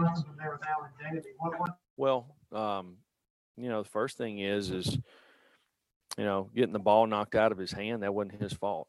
Okay, um, you know, he he sh- should have took a check down uh, when he threw the ball down the middle, um, and you know on the on the whatever route we ran out there on third and four. You know, um, I'm not crazy about the call to be honest. Okay, just not crazy about it, uh, and and that's that's my fault. Ain't nobody's fault but mine. Okay, um, and so should we have thrown it? I don't know. Did the receiver push the guy off? I don't know. I, I, I didn't see that. I was watching the interior part of our line of scrimmage. Uh, I just know that I've never been a big fan of throwing, uh, you know, 35 yard out routes to gain four yards. You know, I just don't believe in the risk versus reward. I would rather, if we're going to throw the ball, that every one of our receivers are running toward the goal line, not away from the goal line. So um, that's something that has to be addressed. All right, Shane. So, I mean, that these are some interesting comments here from, in particular, Jeremy Pruitt, where it certainly sounds like they may be, you know, opening the door here to the quarterback competition. That's that's got to be what every Tennessee fan wants to hear. But at the same time, we're paying Jim Chaney, one of the highest paid offensive coordinators in the nation. And, you know, yeah, it's always easy to go out here and, you know, we all do it, blame the coordinator and all this, but, you know, is it, is he not making it easy enough for Guarantano? I mean, it, I don't think the best coordinator in the world is going to help you if the quarterback can't go out there and execute and the line can't block. So I think, I mean, I'm, mm-hmm. I'm not putting it all on the players either. I think it's a combination of all the things here, but, but clearly Pruitt here is pretty uh, bothered, I think, by some of these play calls by Jim Chaney. Almost like he's surprised, you know? oh, hey, Mike, you know, I, I, I, I don't know. I'm, I'm a lost of words. I, I don't know. I, I think this, there's, there's a lot of work to be done. Um, this is a young, this is young defense, but uh, you know this isn't a five year rebuild, Mike. We should be here. We should be competitive in games like this because I felt like we were the better team on the field. It just there was no adjustment. When you know after the second interception for a touchdown, don't you just say let's let's try something different? You know, I mean, I'm I'm not a coach, but I, I I'm I I've seen a mirror before. You know what I'm saying? And I can Mm-hmm. look at it and say, you know what, this Shane, this isn't working. You know, we tried this last year. We tried this the year before. We tried it the year before that. And I've I've rooted for Guarantano my entire life. I really have. When when he was a number one dual threat quarterback coming out of high school, I was excited. you know what I'm saying? I'm not as excited anymore, Mike, because I know exactly what I'm going to get from number two. Final thing I got for Kentucky, because I feel like I bashed them the entire time. Hey, you proved me wrong two weeks in a row. And, you know, the SEC, we, we haven't even really talked about this, but this was Friday night. They've rearranged the whole schedule. So we'll, we can get into that later. But you were scheduled to play Georgia next week. Now you got Missouri all of a sudden. you got a real chance here to go on get build some momentum. Three wins in a row would be fantastic. And Uh-huh. uh, hey, Kentucky, we we talked about Florida or eh, yeah, Florida and Georgia here control the East. Kentucky, you know, they don't can completely control their destiny, but they're undefeated in division play, so that, that that's a hell of a start here. So uh, we can't write off Kentucky at this point yet either.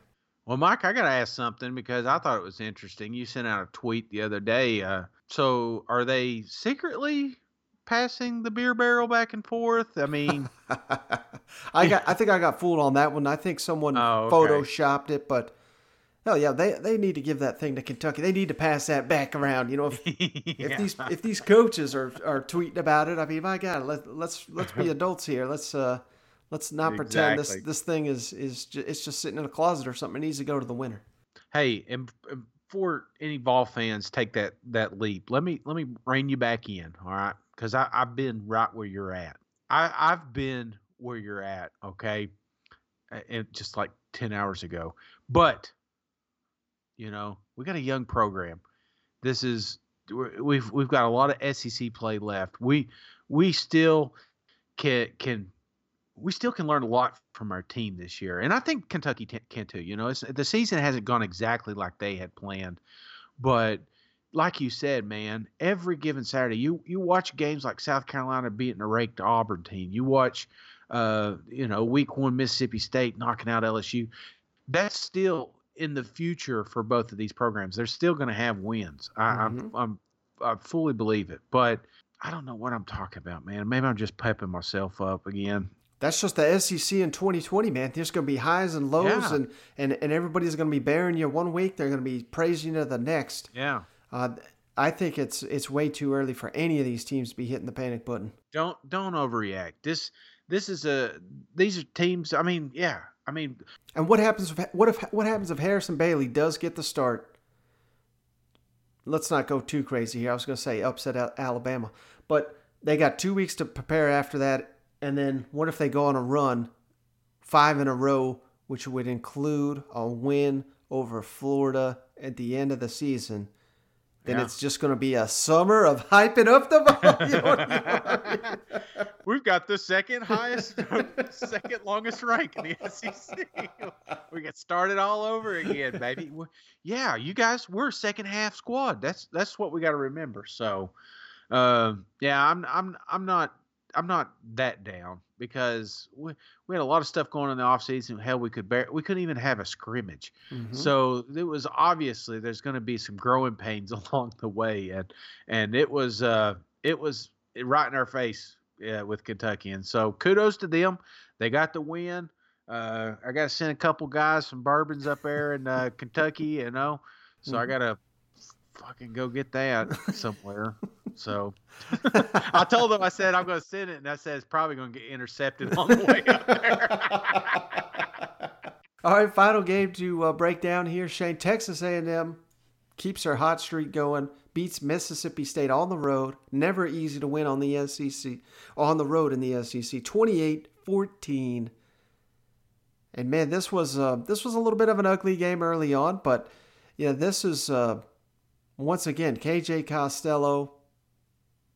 I don't know this guy personally, Shane, but I got a feeling that he may be the most disliked man in the SEC because every time the guy goes back for a pass, it's like jailbreak, you know, offensive line. They do not protect this guy for anything. I don't know what he did to him, but these uh, his offensive line either hates him or they're just completely incompetent because uh, this guy's scrambling for his life. He's getting hit. He's throwing it up. He's losing fumbles. I mean, mm-hmm. it's just hard to watch. I- And at this point, it's almost like I want him to, to give KJ a, a week or two off here because he needs it.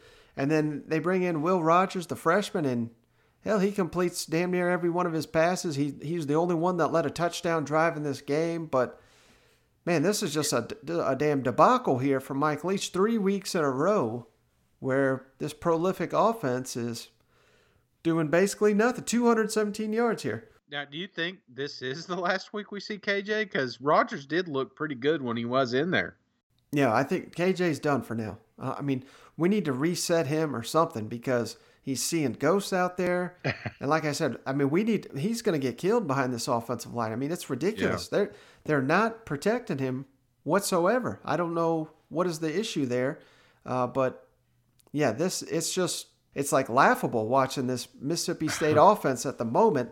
Uh, now that should be a credit to Texas A&M because they get they've had some talented uh, pass rushers here show up. Kellen Mond had a you know, a so-so game. That's kind of what I was expecting. That's what you kind of are getting with Kellen Mond at this point. You get some spectacular game, and then you get kind of a so-so game. But they didn't really need him to do a ton, so I, th- I think they were being kind of conservative. They leaned towards the ground game. Spiller and Smith, another outstanding game for those two guys. Smith was also the leading receiver for the Aggies in this one, but uh, you know, this is one of those games that I think in a week or two is going to be totally forgettable. Yeah. But that's kind of what you want, I think, if you're Jimbo Fisher right now after that big win. You know, this this would only been a story if Mississippi State upset you or, or nearly did. This is just a business trip. Texas A&M having to go on the road, winning the SEC. Defense played outstanding. Let's not take away for from their performance. It wasn't all Mississippi State playing bad. And then mm-hmm. look at it this way too, Shane. I know this will this will certainly change. I think as the the season goes on, but Texas A&M's got two weeks to prepare for their next matchup. They yeah. do not face another team that is ranked as of right now. Now, again, I said that certainly could change with Tennessee, South Carolina, LSU, others, Arkansas, uh, but all of a sudden, I mean, I'm not saying Texas A&M. You know, we we buried them about two weeks ago. they might go nine and one here. So uh, just just a kind of like a quiet win here, but uh, a really really solid performance for the Aggies, and and all of a sudden this is the this is one of the hottest teams, or you know, in the SEC. Dude, they're, they're that's the thing. It's not a lot of people are talking about it because the last thing they remember was the Alabama game. Mm-hmm. But since then, these these guys have been playing lights out. Uh, you know, they had the big upset with their Florida, and uh, like you said, this game was it just kind of it, it kind of felt like kind of what you said. It was just a business trip. Like that we're just going to go up here, we're going to throw some points on the board, we're going to keep the pirate from throwing, and then we're going to come home. That's what it felt like, you know. Mm-hmm. So uh, I, I think like you said, that this defense was dialed in. That's another sneaky defense that we're not talking a lot of. Uh, the A and M defense and, and Mississippi State even had a couple of times when they when they were shining. I thought that was the best. Like if you were talking about like positive things that come from that game for the Bulldogs was there was moments that this defense you know looked pretty good, but. Mm-hmm. Just the talent gap, man. I, right. I just think A and M just had too much talent. They were too deep, and it showed up there at the at late in the game. Um, and like you said, KJ when he was out there, he just he, he just couldn't stay off his back, man. And the biggest concern, because I don't want to sound too much like an A&M homer here, but Kellen Mond, if he has a bad day, and like in this game, for example, only one receiver caught a pass. Two of the guys that caught balls were running backs, and the other's a tight mm-hmm. end. I mean, we are really hurting here at the receiver position. But yeah. hey, that's just a credit to Jimbo and the entire team for making it work. But once you get into it, say you get in a dogfight with, we know LSU can score, we know Arkansas can score, we know Ole Miss can score. I mean, mm-hmm. they have got to manufacture offense outside of the running game, and that's going to be the challenge moving forward for Texas A&M. But uh, hey, let's kick it over to Jimbo. Talk about that running game. Uh, talk about uh, Kellen Mond threw a pick six in this game, but he came right back and responded. So I thought that was pretty impressive on the momentum swings of this game. And then here, Mike Leach, I mean, he's just damn searching for answers here. He's trying to figure out what in the hell's going on with the offensive line, uh, what's going on with Will Rogers and KJ Costello. Like, how's that going to play out? And then one thing I didn't even mention uh, Kylan Hill suspended for this game. Sounds like, you know, his status is up in the air. And, and it was this time last week. Coach Leach was talking about, you know, we got to find the guys that are bought in and, and get yeah. rid of the guys that aren't bought on so clearly. And then the next week your star player suspended. Clearly, he was talking in part about Kylan Hill. So, man, where does where do they go from here? So let's kick it over to Jimbo and Coach Leach.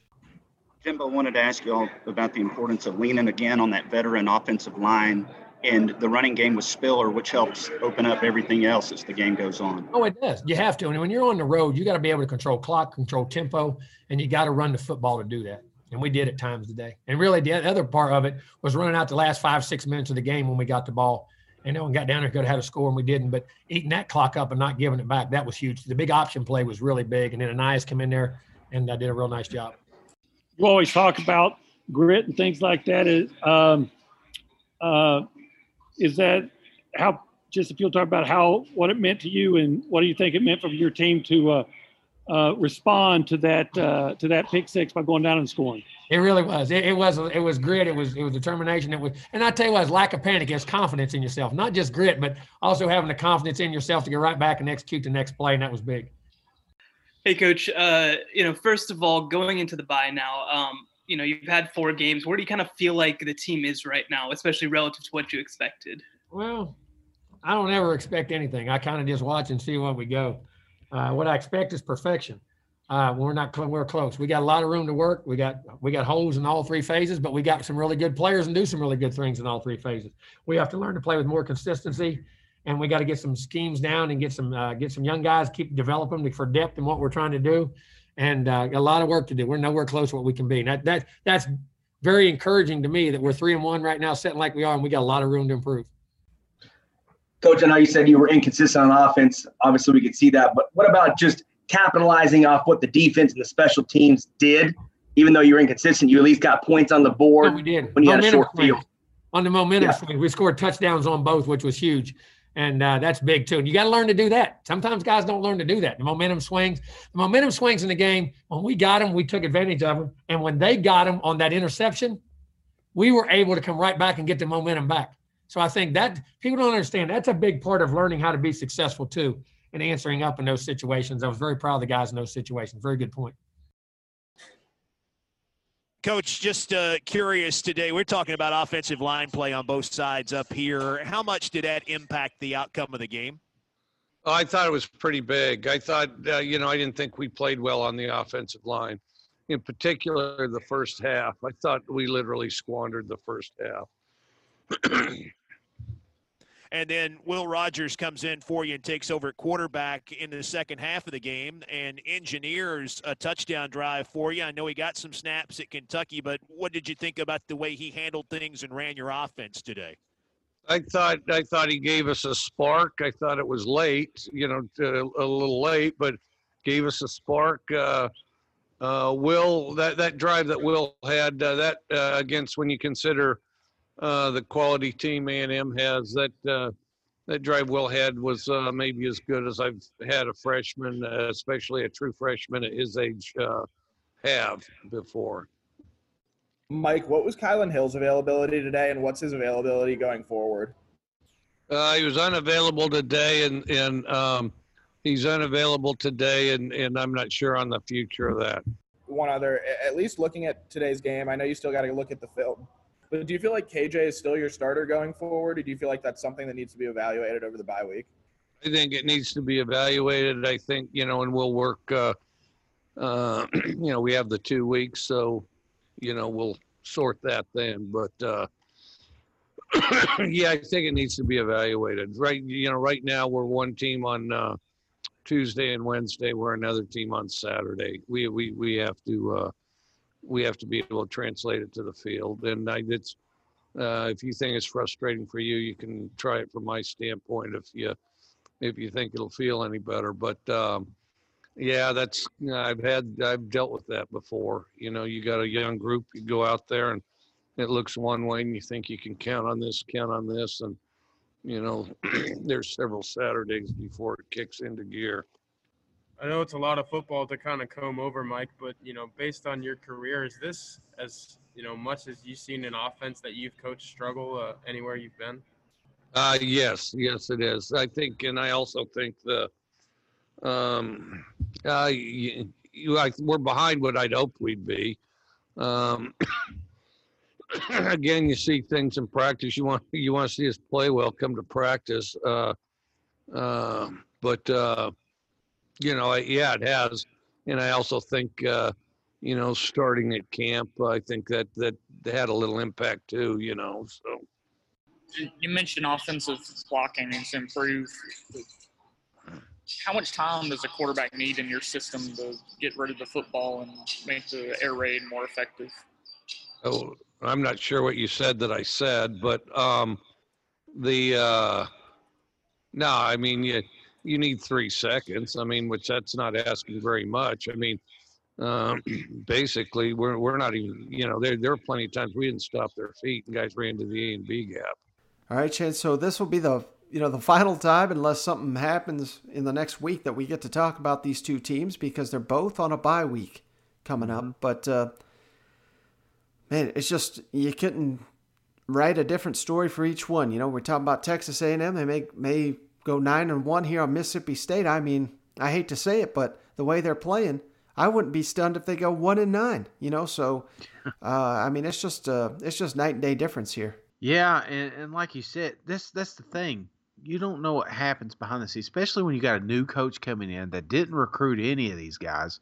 You know, maybe a couple of them, but Mm-hmm. it, it's that's that's tough. And if you can't win your locker room over, you know, you're going to have problems like this. You're going to have meltdowns during games and and things like that. So, and and Leach is not. I mean, he doesn't come across as a personable guy.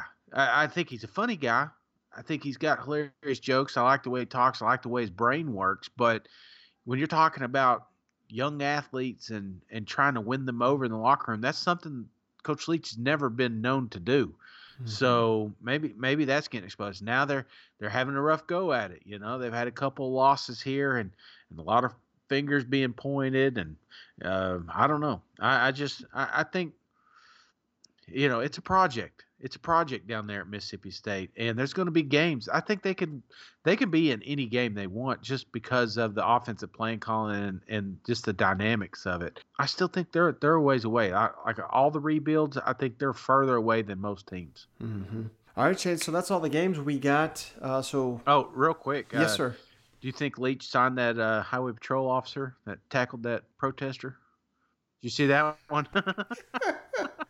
yeah, everybody that missed it, a couple of PETA uh, people ran out on the field protesting, and Uh-huh. man, they didn't make it too far before they got Did not destroyed man. and drug off the field. And oh There's man, damn hot videos out on this thing now. I- that is not a recommended way to get your point across. No. Well, last thing we got before we hop off here, what we do every uh, uh, every Monday show here, guess the week lines here, and we've only got four this week. Shane, you ready to get to it? Let's do it. All right, first game on the docket here, Shane. Auburn at Ole Miss. What'd you have for this one? This one I actually have as a pick 'em. I, I, I just think uh, they're both going to be about the same. Ooh, I said Ole Miss favored by three. I thought the Rebels would be favored, getting the home field advantage. Mm-hmm. Check this out, Shane. Auburn minus six. Ooh. Think I know what game I'm betting. that means I won, right? Yep. Yes, sir. You won that one. All right, next one on the docket here, Shane. Alabama at Tennessee. What'd you have for this one? I sent you minus 93 and a half Alabama. but I got this a little earlier, so I brought it back down. I put uh negative I got uh, uh Alabama favored 28 and a half. I said Alabama favored by 24. Believe it or not, Shane, Alabama favored by only 17 at opening. Jeez. There you go. I mean, hmm, sneaky, sneaky Yeah, good game here. Is it supposed to be snowing or something? How many of them Crimson Tide players got COVID? Just kidding. Is it Kentucky. the elevation? No, okay, sorry. Kentucky at Missouri. What do you got for this one? Uh, I got Kentucky minus three. I said Missouri minus two. Guess what it is, Shane? Kentucky favored by five. You win this one too. Ooh, yeah, baby. All right, final game here. South Carolina at LSU. All of a sudden, this looks like a hell of a game. What'd you have for this one?